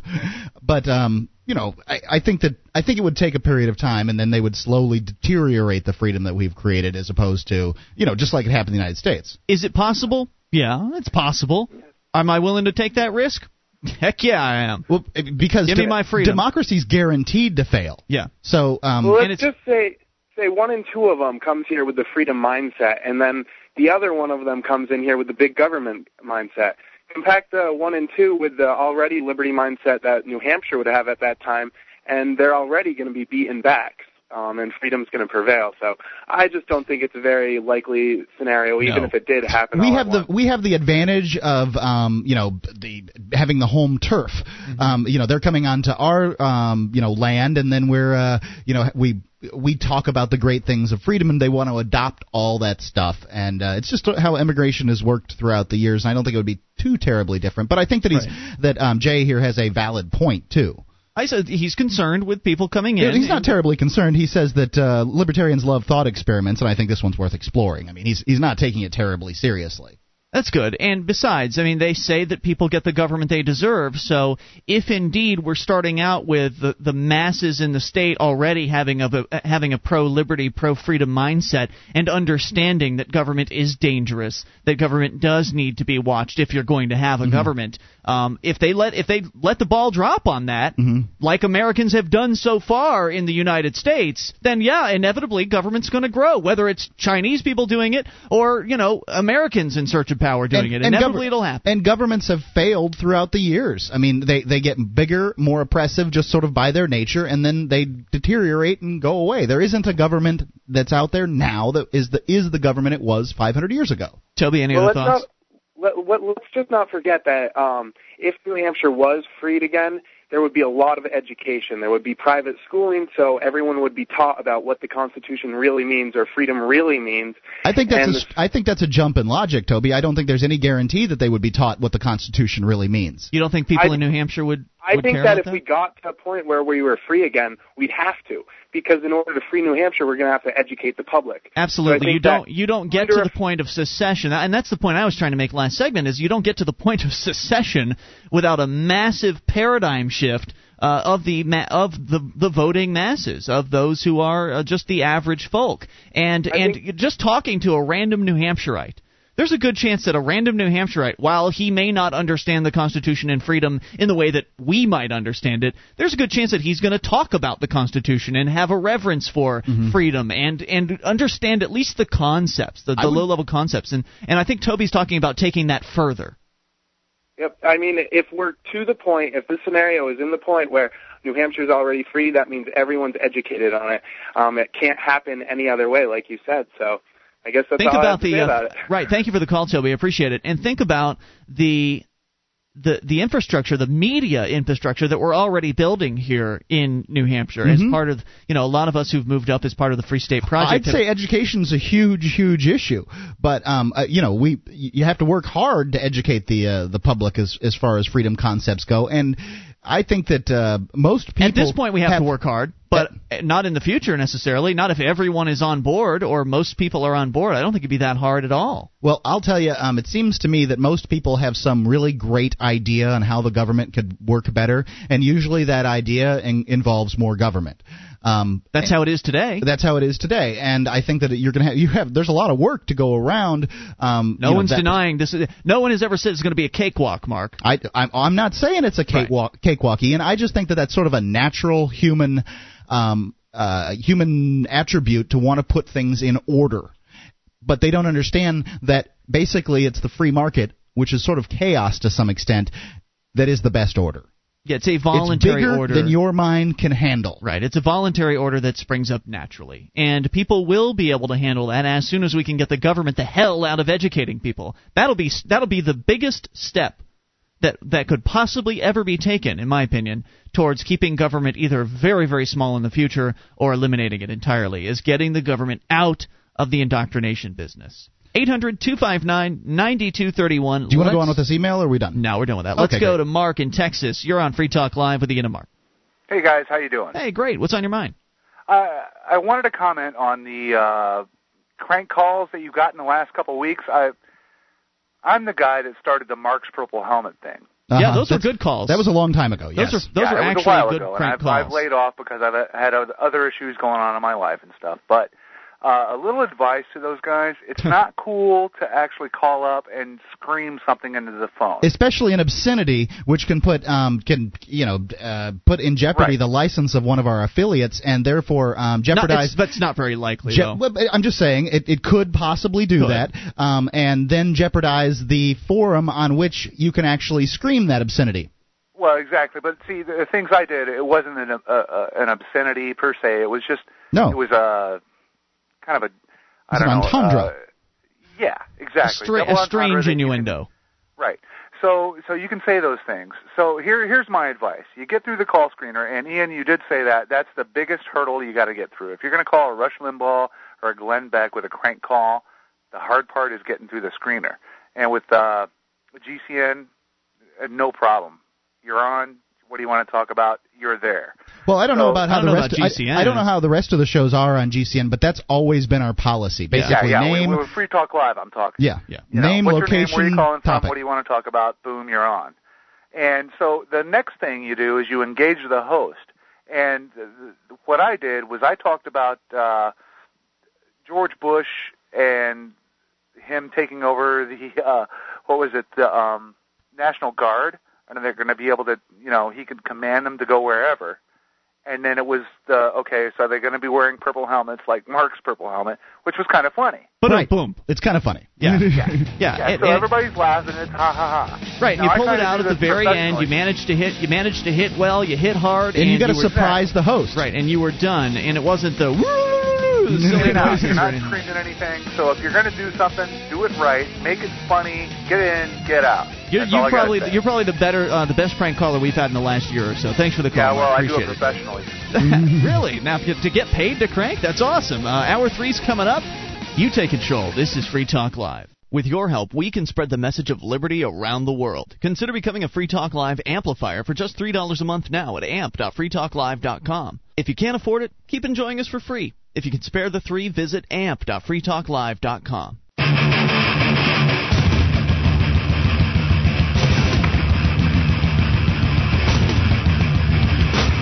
This is Free Talk Live. It's your show. You bring up anything toll free. 800 259 9231 is the Packet 8.net toll free line for you. 1 800 259 9231. Ian here with you. And Mark. And you can join us on our website at freetalklive.com. Lots of features, all totally free. That once again, freetalklive.com. By the way, want to welcome our listeners on KGEZ 600 uh, in Kalispell on board for hour number three for the very first time tonight. Uh, for the first of many times. Uh, Cool. in fact, they're they're going to be picking up hour number three, which is this hour, uh, from here on out. So you guys are now getting twice as much free talk live Lucky, lucky you. because they were doing the middle hour of the show, hour number two. Now they're doing hours two and three. So again, our uh, awesome listeners out there, and it's it's really thanks to our uh, KGEZ listeners. They're the ones that really made this happen because uh, the program director Elizabeth had called me and she'd let me know that, or we had we talked from time to time, and uh, she had let me know that the response from the listeners over there was really great. Like not just on the air because we know we get a lot of calls from those guys on the air, but also they had been calling the station and saying, "Hey, let's get a little bit more free talk live on." And that's how it happens. Yeah. Well, it's, the, foot in the door thing. Yeah, it's the it's the listeners that make the difference. Precisely. So this this applies all across America. If you've got a And station, in our case, the amplifiers too. right? If you've got a station that's running some Free Talk Live, but they're not running all of Free Talk Live, then give them a, just give them a quick courtesy call and let them know that you appreciate I what like they're it. doing, Yeah. and uh, you'd like to hear a little bit more. It won't happen tomorrow, but it will happen Mm-hmm. And so they took, uh, I think it was a Boortz refeed. You know that guy that claims to be a libertarian. uh, they had a Boortz refeed on for an hour, and so you know it's e- easy choice. Do I want this stale hour from this morning, or do I want Free Talk Live live in the slot? I like to listen to Boortz too. I mean, I, but eh, if I got the choice of listening to a live show where I could call in and comment on what the hosts are saying, or I know that somebody in my community right now is making that call, eh, it's it's it's a fun feeling. There's there's nothing you, you just can't get any fresher than live, right? Exactly right. So here we are with you, 800 259 9231. And actually, Elizabeth, uh, the, the program director of the station, shared with me something that might interest uh, a lot of people around the country. It, it's an interesting little. I don't know if you want to call it a stunt. Mm-hmm. It might be a stunt, but it's it's a serious stunt. Uh, what's going on is on Memorial Day on KGEZ in Kalispell, they aren't going to broadcast any commercials. And what they're going to do is they're going to bring in volunteers from the surrounding area, and they're going to read the names, the age, unit, and hometown of every U.S. coalition casualty since March 2003 in the Iraq War. Wow. They are going to read all 3,544 names. That's as of today when she wrote the, the email to me. Uh, they'll read it continuously throughout the day, commercial free, and uh, that's just an amazing project for. I mean, especially for a, you It know, really is. a, a small station in, in Kalispell. That's awesome. Yeah. So pretty powerful too. Yeah, I, I like that. So there you go. Uh, just just wanted to share that with you. All right, 800 259 9231. I want to go to, uh, or you've got, actually, since we're talking about war, you had an email about some recruiters or a story about some Army recruiters that were really, or Marines, I'm not sure who they were, but military recruiters that were just really out of line. Yeah, I couldn't believe this one. Um, it's uh, written by David Edwards and it's on from the Raw Stories.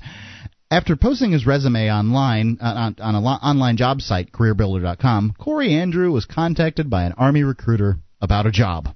Well, it's not really a job because if you try to leave, they'll put you in jail. Yeah. No other job does that. I mean, somehow it uh, it, it defies the description of a job. Like voluntary servitude. Yeah, something like of. that.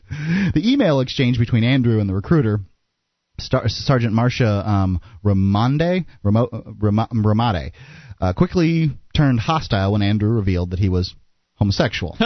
You're definitely unqualified, wrote um, Ramade. Now take your gay self back to some place where you where, where we don't tolerate gay people like you. Oh, my. any, we don't tolerate any, um, gay people like you in any part of the military. Her response was appalling. Andrew told CNN. The, it's a her. Yeah, Wow. Oh, okay. I missed that part. Yes. The email exchange uh, grew more heated with uh, Ramade, that's Marsha, suggesting that Andrew should go back to Africa and do your gay voodoo, limbo, tango, and wango dance. The following. Can you believe that crap?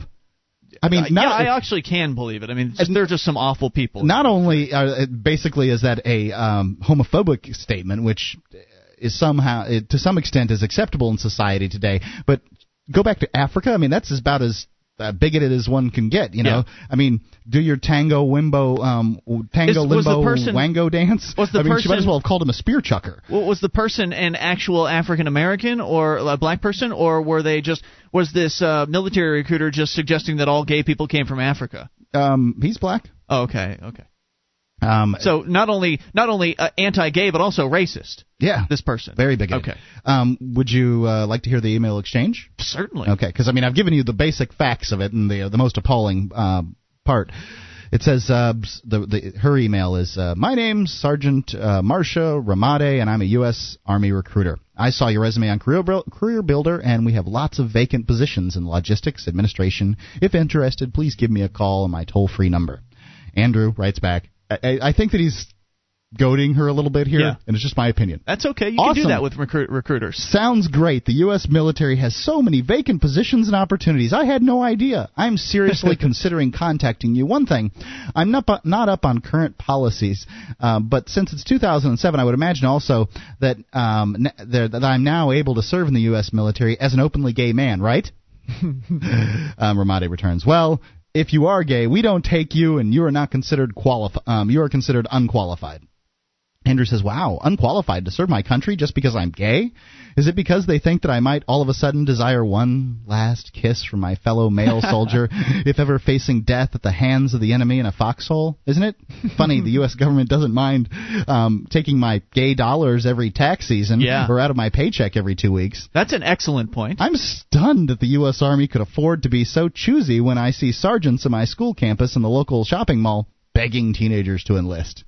And Ramades is all in caps. I don't know if this is um, like exactly how it came or anything like that, but I think that it, it, it seems to The indicate. mili- that, wait, that the military recruiter is yelling is yelling as they call it on the internet. That's it's so it would appear. Okay. You're Wait, did she start yelling or did No, she she start did yelling not. after he revealed he was gay? That's correct. She was in um, regular uh, font um, until he says Gotcha. openly gay man.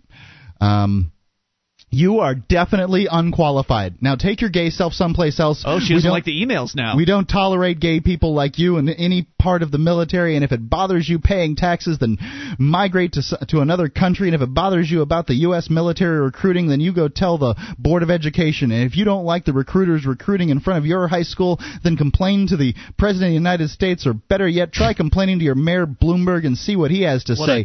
You should say thank you to the military people for what you do. so Thank you- them after that. so that you can live free uh, in a, a free life in this country. Freedom is not free. Certainly, you're not. Uh, he's not. He's not free to uh, to serve in the military. Apparently. no. Before you go on uh, waving your flag all over the place, let me first inform you. This is what Andrew says. Yeah. That as an African American whose ancestry is mm, most likely more deeply rooted in American history than yours will ever be, um, and by the look of the last name, it's so it would appear so, but that doesn't. It's not necessary. I respect that millions of soldiers fighting to protect my rights every day, but just so Which you know, they're not doing, those by the way. Rights include me being gay. I applaud servicemen and women every day for their role in our um, country's protection. However, for you and the government to deem homosexuals unqualified to risk their own lives and defend their own freedom as well as their country's freedom is moronic. And uh, she then she Sure writes back and says, "Oh, I forgot to let you know that yes, you might try to kiss a soldier in a foxhole, so that is a no-no." And She, I, I, strange thing to say. Just a mupron. she absolutely is a mupron. Uh, you're living, um, Andrew says, you're living proof that don't ask, don't tell is a fallacy. You initially rejected me without e- any consideration whatsoever my in, uh, integrity or abilities or abilities. This behavior is the very core of the discrimination that has plagued the U.S. USA for decades. You should know that I never had any intention of joining the military. Which doesn't surprise me. Yeah. I simply wanted to have this discussion to prove a point. With over 2,500 cases of anti-gay harassment um, acts against gay soldiers, including bashings and murders, for you to say the U.S. military only takes straights is delusional. You heard- um, and then Ramadi says, "You head off to the gay land of people who have no morals and get rid of yourself and get rid of yourself. Personally, I think being gay is disgusting and By the way, um, I, you can continue here in a moment. Yes. I just like to remind you, Mark, that uh, when you pay your taxes, you're paying this woman's salary. She's speaking in your name well, um, because I don't pay for this crap. I understand. And this guy shouldn't pay either. He should have the courage to stop paying for this outrage and uh, hopefully get find out what freedom's all about. and Maybe move to the Free State Project. 800-259-9231. Is there a little bit more to their little transaction? Mhm. All right, you can take control of the airwaves. Bring up anything. This is your show. More anti-gay hatred from the military on the way. It's Free Talk Live.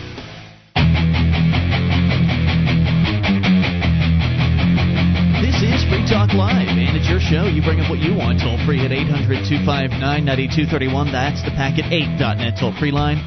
1 800 259 9231. It's Ian here with you. and Mark. Join us online at freetalklive.com. Live streams are there, broadband version of the show and a dial up version for your listening convenience. They're free at freetalklive.com. And the Free State Project's Porcupine Freedom Festival, better known as PorcFest, is June 18th through the 24th. At PorcFest, you'll be able to attend leadership and activist training seminars and socialize with hundreds of fellow activists and lovers of liberty. Register today at porcfest.com. That's P O R C F E S T com. We're reading some emails, actually, a, a series of emails that went back and forth between one man and an army recruiter, and or military recruiter of some sort. Army. Army, okay.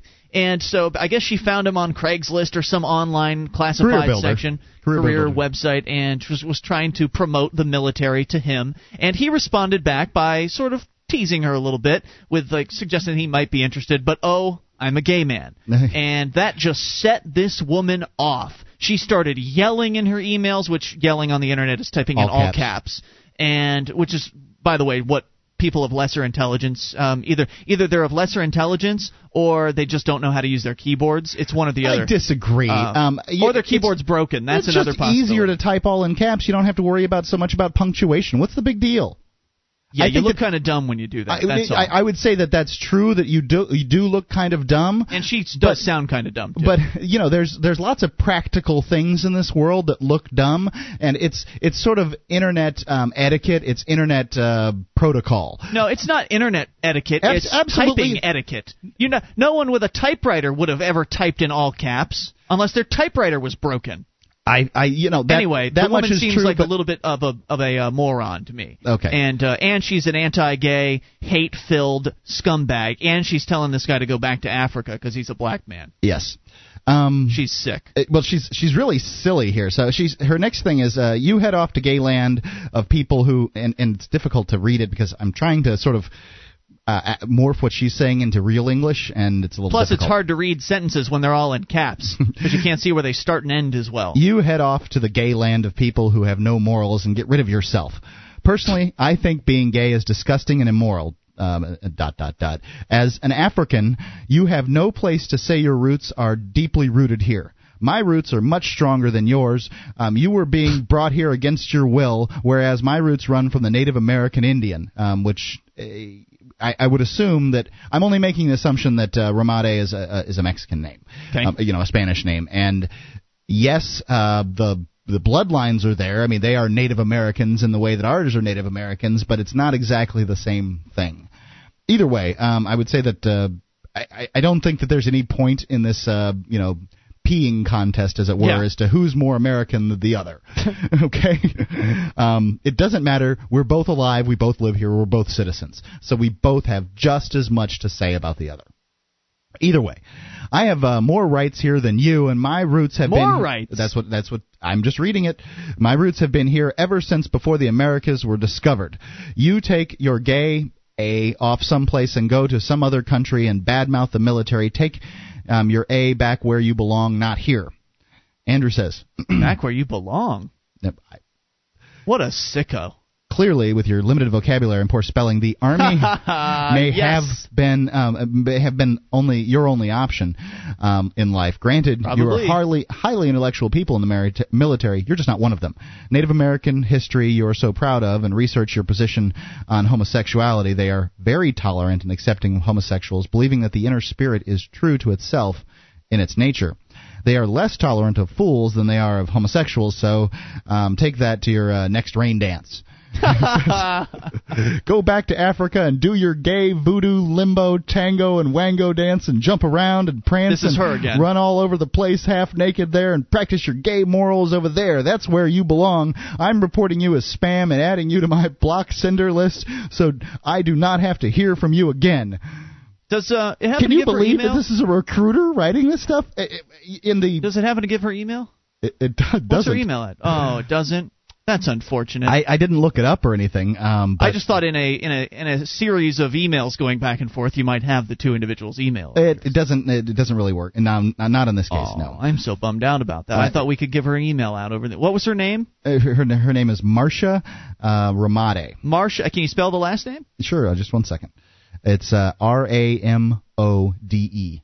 Ram, Ram, R A M O D E. Ramode. Marsha Ramode. M- military recruiter. Military recruiter for the army. I'm sure somebody in our listening audience can go and do some digging and uh, post like her email address on our Free Talk Live bulletin board system. Maybe someone will have some fun with her. Yeah, may very well. What a low life scumbag. What else do you have to say to you know what can else what else can you say to that? She just came unglued. Unglued. 800 259 9231. Just one more reason to not support the federal government. To not send them as, as to send them as little money as you possibly can. These are sick people with serious biases, and what do you are suggest, paying their paycheck. Just out of curiosity, what do you suggest I do in my particular case? The federal government has a bunch of my money that I could file taxes for and Mm-hmm. get right now, several thousand dollars. Um, I can file it and get it, but then I'd be filing taxes. well, if is it immoral get, to if file you can get taxes? some of your money back, Oh, then then I should file the taxes. then you should, and, you probably should do that. jump through the hoops. And uh, y- yeah, you probably should do that. I do have her. Um, well, th- that's what Julia's doing. She's filing her taxes to get a little bit back, and then from this point on, she's no longer going to deal with them. So get a little bit back, and then stop sending them the money at that point. Anyway, Marcia dot M A R C I A dot R A M O D E at usarec.army.mil. That's difficult. We'll have someone post that online. Okay. Uh, that's marcia.ramode at usarec, like USA Recruiter, Mm-hmm. dot army dot mil. So that's our email address. Give her a piece of your mind. 800. I can't believe what I've seen here. I, I hope that I hope that uh, that it- it's all legit because it's it's coming from the Raw story and uh, written by David Ed, David Edwards. Yeah. Well, there's her email address. Yep. So she's a real person. Uh, anyway, let's go to the phones. It's Chris in Philly. You're on Free Talk Live. Hey, Chris. Hey, I was just wondering if you guys call it the uh, the Packinate phone line because Mark is Packinate. That's a good one, Chris. Peckinate what? Pa- packing it, I think he said. Is Mark Pack- Packinate. Eight It's- inches. Yeah, Yeah, it's, it's bad when you have to actually explain your joke, but to me I mean, especially. but no, it's not. It's funny. Right, you're Not too- asking if Mark was packing it, and that was back in jail. Thanks for the call. 800 Whoa. I gotta have the but the jail joke. 9231. Let's go to Mark in Indianapolis. You're on Free Talk Live. Hello, Mark. Hey, can you guys hear me okay? We got you. Got you, man. Okay, um, this is just, uh, I can't thank you guys enough for what you've done on the show. You guys are just amazing. Okay, Thanks. what's on your mind? Seriously, th- thanks a ton. I've, um, yeah, I grew up in the whole conservative camp and, uh, started, uh, hearing about libertarianism, got involved pretty much. I'm pretty, I guess pretty deep in right now, but, um, um, you know, in the local party here and state party and everything. Um, Great. just an overall question. I don't mean to change the subject, but it's, It's Free you know, Talk Live. Down You can the do road, it can be a serious topic. Um, for you guys there in New Hampshire, at what point do you stop? Do you realizing what you're doing isn't working?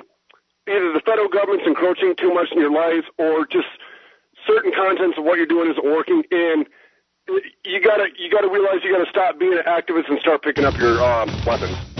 Ooh, that's a good question. And hang on, we'll bring it back. All right, 800 259 9231. You know, the old question of when is it time to shoot the bastards, right? Yeah. Uh, that's the, an excellent the Claire question. Wolfe question. It's a scary question, and we'll address it on the way. And take your calls as well, because I'd like to hear what you think as far as your answer to that question. 800 259 9231. When has the government pushed too far, and when is it appropriate to push back? One of the bonuses you'll get as a Free Talk Live amplifier is access to our classic archives. For just $3 a month, you can become an amplifier and you'll help us get on more radio stations and MP3 players. Get the details at amp.freetalklive.com. That's amp.freetalklive.com. Free Talk Live, and it's your show. You bring up what you want, toll free at 800 259 9231, the packet 8.net toll free line, 1 800 259 9231. Ian here with you. And Mark. And you can join us online at freetalklive.com, where all the features are totally free. Lots of fun to be had on our website, including on the bulletin board system, where there are over 200,000 posts. By the way, there's also the Free Talk Live webcam, which is now available to anyone who wants to look at it. Why you want to, not sure, but people seem to like the idea. So go to cam.freetalklive.com uh, to get the details and, uh, and view our uh, studio cam. That's once again cam.freetalklive.com.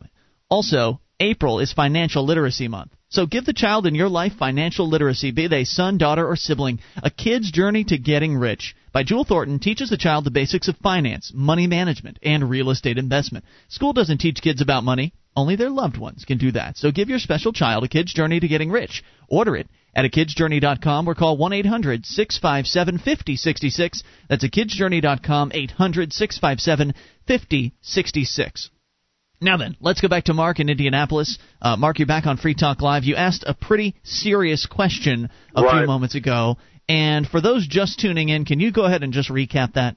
Yeah, I was thinking, well, especially you guys there in the uh, New Hampshire, supposedly most free state. You guys got the Free State Project there. People are working towards, you know, smaller, less intrusive government, all that stuff. Um, if the, either the federal government's encroaching too much, and you guys can't get what you want done, more freedom legislation passed or laws nullified, that kind of thing. Um, and you guys get together in a series of events, whatever uh, circumstances, you realize it's not working, and you don't want to live under tyranny. You're sick of this crap going on, and um, I mean, because God, people just got to do the research. You know, it's there's so much out there on the on the net and books. I'm reading classics right now. We're nowhere near we were where we were when this country was founded. You know, When you say wait, when you say we're nowhere near that, you mean we're we're gone way further in the on, yeah, as far as the path of tyranny? Statist, statist authoritarian, well, socialist, socio-fascist, whatever, however you want to put it. Um, so many laws, it's programs, it's it's disgusting. And um, in this whole argument, I guess you can also get into like state secessionism, you know, and hopefully you you'd want to um uh, vote for legislators that would believe in that, that you guys should be able to, su- to succeed if you wanted to, or Yeah. any state should. It's just, uh, I think, a topic that, I mean, every day, you know, you look on the news, there's more anti-freedom legislation or whatever passed, and it's, it's, uh, I think sooner or later people got to start talking about it, you know? I see where you're coming from. You know, I hesitate whenever someone brings up this topic. You, you yeah, I don't want to hesitate. get you guys in trouble. I- Nothing like that. It's No, just- no, That's I'm not. That's not what I'm concerned with, and I'm not questioning you necessarily. But in many Right, cases, right. if you get on a uh, like a forum, like a pro freedom forum, like for instance the Free Talk Live forum, and you start agitating for violence, which I don't see. No, I don't say. I'm not suggesting I that's what you're doing. I would say, like, hopefully it could be done legally, you know, state secessionism, um, with, through the politicians, decent ones like you guys would elect. Hopefully first, but, you know, um, was Jefferson said every 20, 30 years ago or so, there's got to be a revolution. It's true. And, now the um, question is where where is the breaking point? Where is it like if right. if we tried to if New Hampshire tried to secede and they sent in troops? I mean, at what point would the violence become necessary to secure what what freedoms we we could possibly secure? Right, and like you know, like um, I think it's it kind of a thing with states' rights and local government too. You know, they say all politics is local, but if you guys pass all this legislation, people realizing, wow, something's going on in New Hampshire, let's move there. You know, um, they're becoming more free. We're becoming more, you know, or further under tyranny. Um, federal government might be like, wait a minute, we don't like this. You know, um, it's time for us to step our, you know, put our heavy foot in and stop this or whatever. They may very well. You have to remember, though, there are a couple things we've got. There are a lot of things that are on our side and uh, that that are going for us, and that is that we are decentralized, they are centralized. And uh, and decentralized movements, uh, you know, whether they be the Free State Project or whether they be terrorist cells, are always more difficult to keep up with because, well, things just happen spontaneously. You don't have to go and ask permission from superiors, uh, and they don't have to have meeting after meeting d- trying to decide what to do. So we can move faster than they can. We're better equipped than they are uh, as far as being able to be uh, nimble and Right. quick, and uh, and we're just we're just smarter than them. Um, so I Yeah, think I mean, that a- a I think it's unlikely that it's going to go down the road you're suggesting, and I also think that it's almost impossible to predict in advance you know where that breaking point is. I think I think inevitably it'll be something that'll have to be played by ear if indeed things do get horrible and they do get uh, d- you know deadly and dangerous here. And I, I again think it's very unlikely that's going to happen because there are a certain there are a certain group of people here in New Hampshire that absolutely are not going to take a violent uh, a violent option. That there would are, be me. uh, there are people um, who are are going to allow the thugs to club their heads in. They are going want to, them to do that. They want they. Well, I don't know if they want them to, but they're more than Close. willing to allow themselves to be beaten by the feds in the you know in full view of everybody else or whoever the government thug might happen to well, be, people, you, you like know, I- I just Gandhi, got done- to show how violent these people are. That's that's Mhm. what I'm saying. Go ahead. Oh, I'm sorry. I, I just got done reading um, "Why Government Doesn't Work" by Harry Browne, and Great book. like, yeah, and he doesn't get like subjective in there. You know, it's it's ob- objectivism. It's it's facts. It's points. It's how the government works. It's a coercive force. We put these people in power. We should be able to take them out. You know, take them out of power. I don't mean out of the game of life. You know, just Well, here's an You know I interesting mean? Situation, um, and I agree with you completely. And here's an interesting situation. You know, you've got Ed Brown. Are you familiar with him? right. You've Yeah, got oh, Ed yeah. Brown, who's holed up in his house with his wife in Plainfield, New Hampshire, uh, awaiting uh, the hat to drop. Basically, I mean, he's got uh, he's armed. Uh, I don't know what uh, what sort of other things he's got on his upper floors, but from the things he was saying when we were there, he's got some surprises in store uh, for any federal government agent that's going to come and try to to uh, to arrest him. I think in Ed's case there are people that don't necessarily agree with what he's doing, but I personally think that he is doing what he's got to do in his particular case. He's not initiating force on them. He's sta- standing back and saying, "Hey, I didn't hurt anybody. I'm going to enjoy the rest of my life right here on on my property, and if you try to come after me, then I am going to try to hurt you as you try to come after me. So he's letting them continue to initiate the force on them, even though one could make the argument that they've already initiated force on him. He's saying, You come with guns, I'm firing back. So I think Yeah. in that particular case, Ed, Ed Brown, uh, his response is appropriate. Would I engage in that particular behavior? I don't know. I don't think so because I think that what the civil disobedience crowd here in New Hampshire is doing with uh, just simply allowing the state to reveal itself for how violent it is, uh, I think it's it's that's a pretty powerful position to, to come Yeah. from. A total position Right. of nonviolence. Right. Well, I know, um, you know, of course, libertarian philosophy and um, the Second Amendment and all that, and how clear states like there's there's a lot of crime here going on in India, and I can't even read the newspaper because all, even like con- so-called conservatives, which doesn't mean anything anymore, they're advocating, you know, oh, let's take the guns away because obviously. You know, the streets are going to be more peaceful than no. Mm. Who's not going to give those guns away? Criminals, you know. Yep. And it's um this more encroachment, and people just don't they don't see it from a freedom-minded perspective. You know. No. No, they sure do. They have a difficult time seeing it. Which is why we need to get more Free Talk Live on there in India. You know, of course, Yeah, we're on I mean, Saturday nights I called there. up two or three times to the program director and tried to request it. There's actually it's and it's good if you haven't done it in the past uh, few weeks. They've switched program directors at WXNT now, so if you haven't talked to Scott yet, um, then you probably should. I haven't even talked to the new program director, so good luck uh, getting him on the phone. Any other uh, Mark? Did you have Well, anything you wanted my to add? thoughts on it um, is when does when does violence become legitimacy le- legitimate in um, a revolution?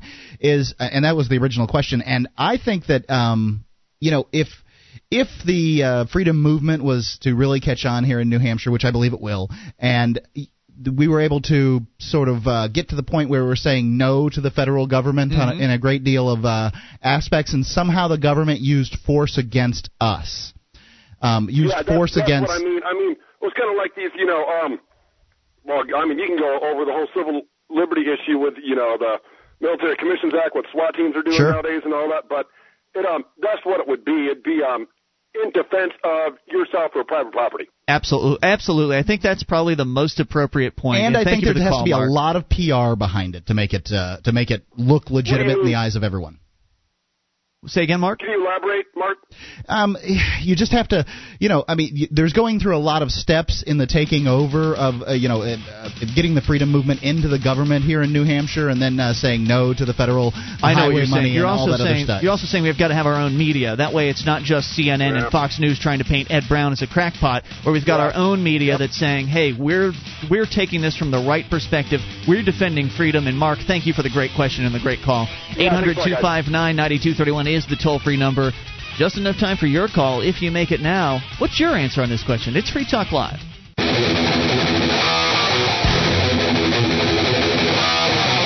This is Free Talk Live. Bring up what you want, toll free at 800 259 9231. That is the Packet 8.net toll free line for you, 1 800 259 9231. Only moments remain, but just enough time for your call if you make it now. It's Ian here with you. And Mark. And you can join us on our website at freetalklive.com. All the features on the site are totally free. We do ask, though, that you voluntarily support the show by becoming a Free Talk Live amplifier, as over 365 of our listeners have done. They've uh, jumped on board for three bucks a 365. month. Over 365. Uh, I just processed through a whole bunch of them today, as a matter of fact, and uh, we had a brand new fifty dollar a month amplifier, Sweet. which is incredible. Though all we ask for is three bucks. So the people that are giving us more, that's just their choice. They're just deciding to. Thank and God. It's, it's your choice anyways, because we give away all the features on our website for free.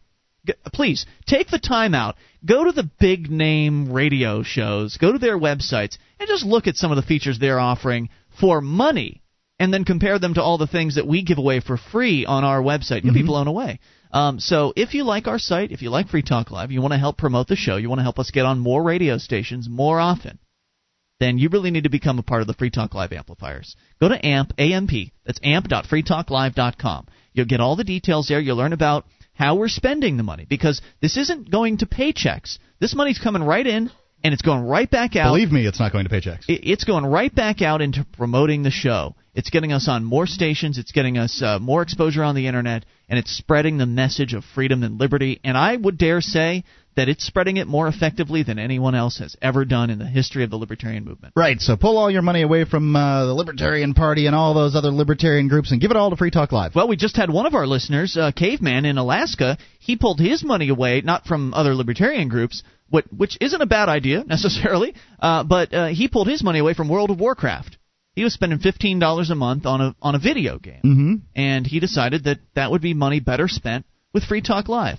So he brought it over here, and he's one Interesting of our newest conclusion gold he came to there. I can, you know, it's difficult for people to give up their things that they like in their life or, uh, you know, to do the right thing, but it sounds like you did. We got to go to the phones to the fun. Let's talk to Joe in Atlanta. You're on Free Talk Live with Ian and Mark. Hey, Joe. Hey guys, how you doing? Good. I think I hear sirens in the background. You really are in Atlanta, aren't you? well, no, actually, I'm in Alpharetta, Oh, okay. and I think that's somebody's car alarm that just keeps cycling What's on your over mind at tonight? the daycare center across the street. I was kind of wondering the same thing you guys are. What's going to be the flashpoint? Oh God. Or are we are, are we just the frog that's been slowly, you know, brought to boil, and we're just going to sit in front of our televisions while they collapse the dollar? We're just going to sit in front of our televisions while guys come around with a staple gun and put a chip in our arm. We're just going to sit in front of our televisions and veg. I'm Well, kind of wondering. you know? I I don't know. The reason the reason um, that I moved to the Free State Project is because I believe that something like what you're talking about could happen, and actually, um, my goal is to prevent it, to make it so that we can, you know, somehow turn it all back. We wanna- I do believe We want to that wake up the frogs and Yeah, uh, get them to jump out well, of the pot. That's what I, that's what I try to do too, you know. And I I mean my my MySpace page, myspace.com slash j o e f n a. I'm constantly posting stuff like this. I, I, I w- would agree with you, and I did a lot. You know, I did some stuff like that, so, uh, an amount of activism, and I of course saw Ian do um, a great deal of activism.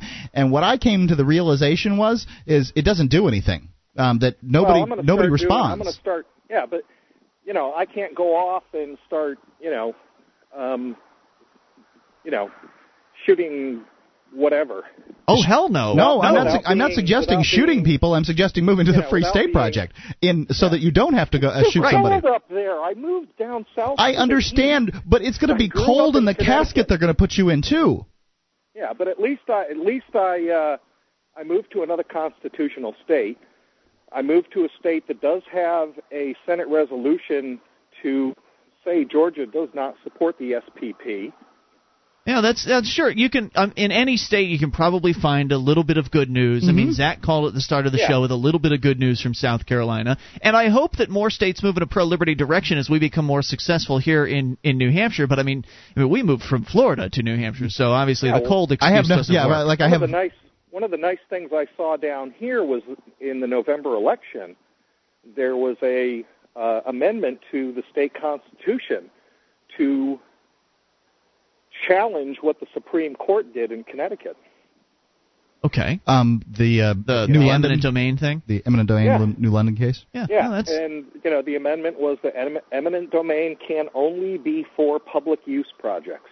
Yeah, well, that's you know that's good to know. Um, once again, Yeah. you're going to be able to get evidence of good things going on here and there, but uh, but I think generally, and and to go back to what what you were saying is that nobody on this show is advocating violence. Um, at, No. at, at this point, it's completely inappropriate, and it just will make you look like a crackpot loon. Right. They're going Um, to they're going not- to paint you like a lunatic if you do if something violent happens. Not to mention, they are going to track your ass down and uh, and go after you as well. And it might, you know, and and all being said, it might be totally unnecessary with uh, some of the other things you see out there on the web, like the 12th planet and all of the pictures of it at sunrise. There's Um, a twelfth planet. you know, and what's uh, what's expected or what's being predicted will happen to the Earth. What do you think that the twelfth thing planet's going to do to the Earth? The second time this What is you is this? news to me. What's what the name now? of the twelfth planet?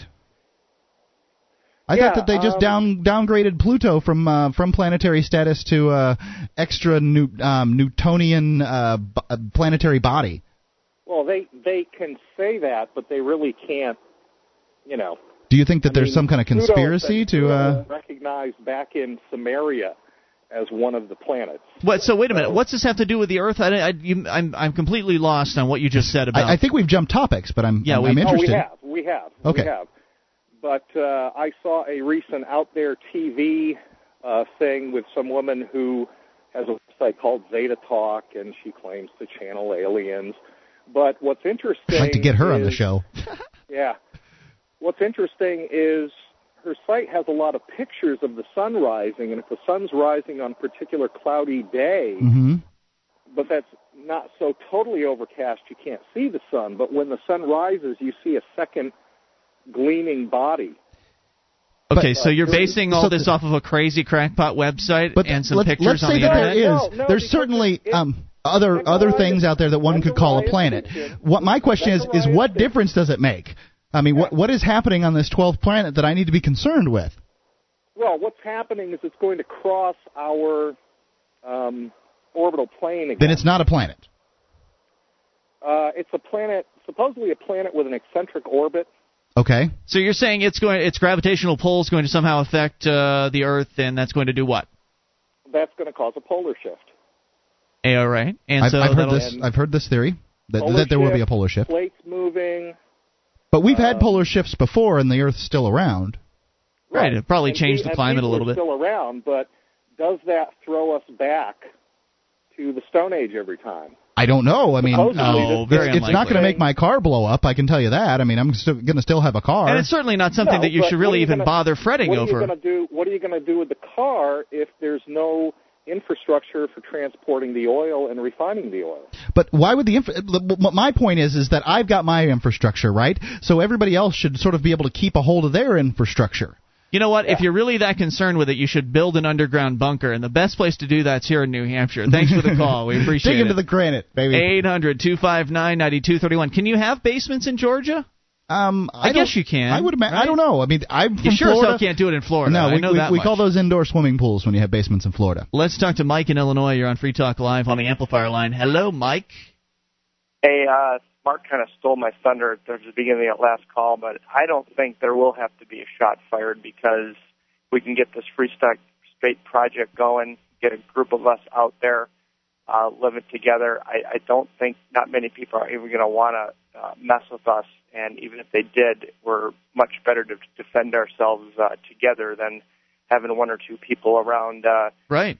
shoot government people. Can you So, uh, imagine? can you imagine just for a moment? I mean, just look over to Iraq and look at uh, the the difference between wealth between Iraq and America, and look at how effective uh, effective the Iraqi insurgents are at essentially doing insurgent things. Um, they, I they- just don't think it'll come to any of that, though. I the United I don't States, think it will either, The but United States government has to say, you know, if we vote and we say, you know, the the state of New Hampshire votes and they say, well, we don't want to be involved in this particular program or whatever, they're gonna come, they're gonna come rolling in and saying, all right, we got the guns and you're gonna do what we want. Heck no. No, I think it's very unlikely, and I agree And- with you. But if it were to happen, it's still a very distant possibility. If it were to happen, then there's so much more wealth here. They would have so much of a more difficult time fighting their own countrymen than they than they even are having uh, over in Iraq, where they're having a hell of a time fighting against the ragtag insurgents. Even they understand that it's a PR battle, and you can't just roll tanks into some place, um, you know, a sovereign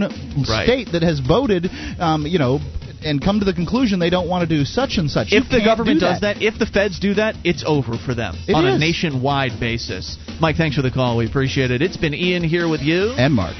Not to mention, it'd just be over for them just on a a house to house fighting basis. They wouldn't be able to handle it. Be back tomorrow night, and and I agree with you. It won't come to it. We'll do it with nonviolence because that's the uh, the true solution. Back tomorrow night online. In the meantime, freetalklive.com.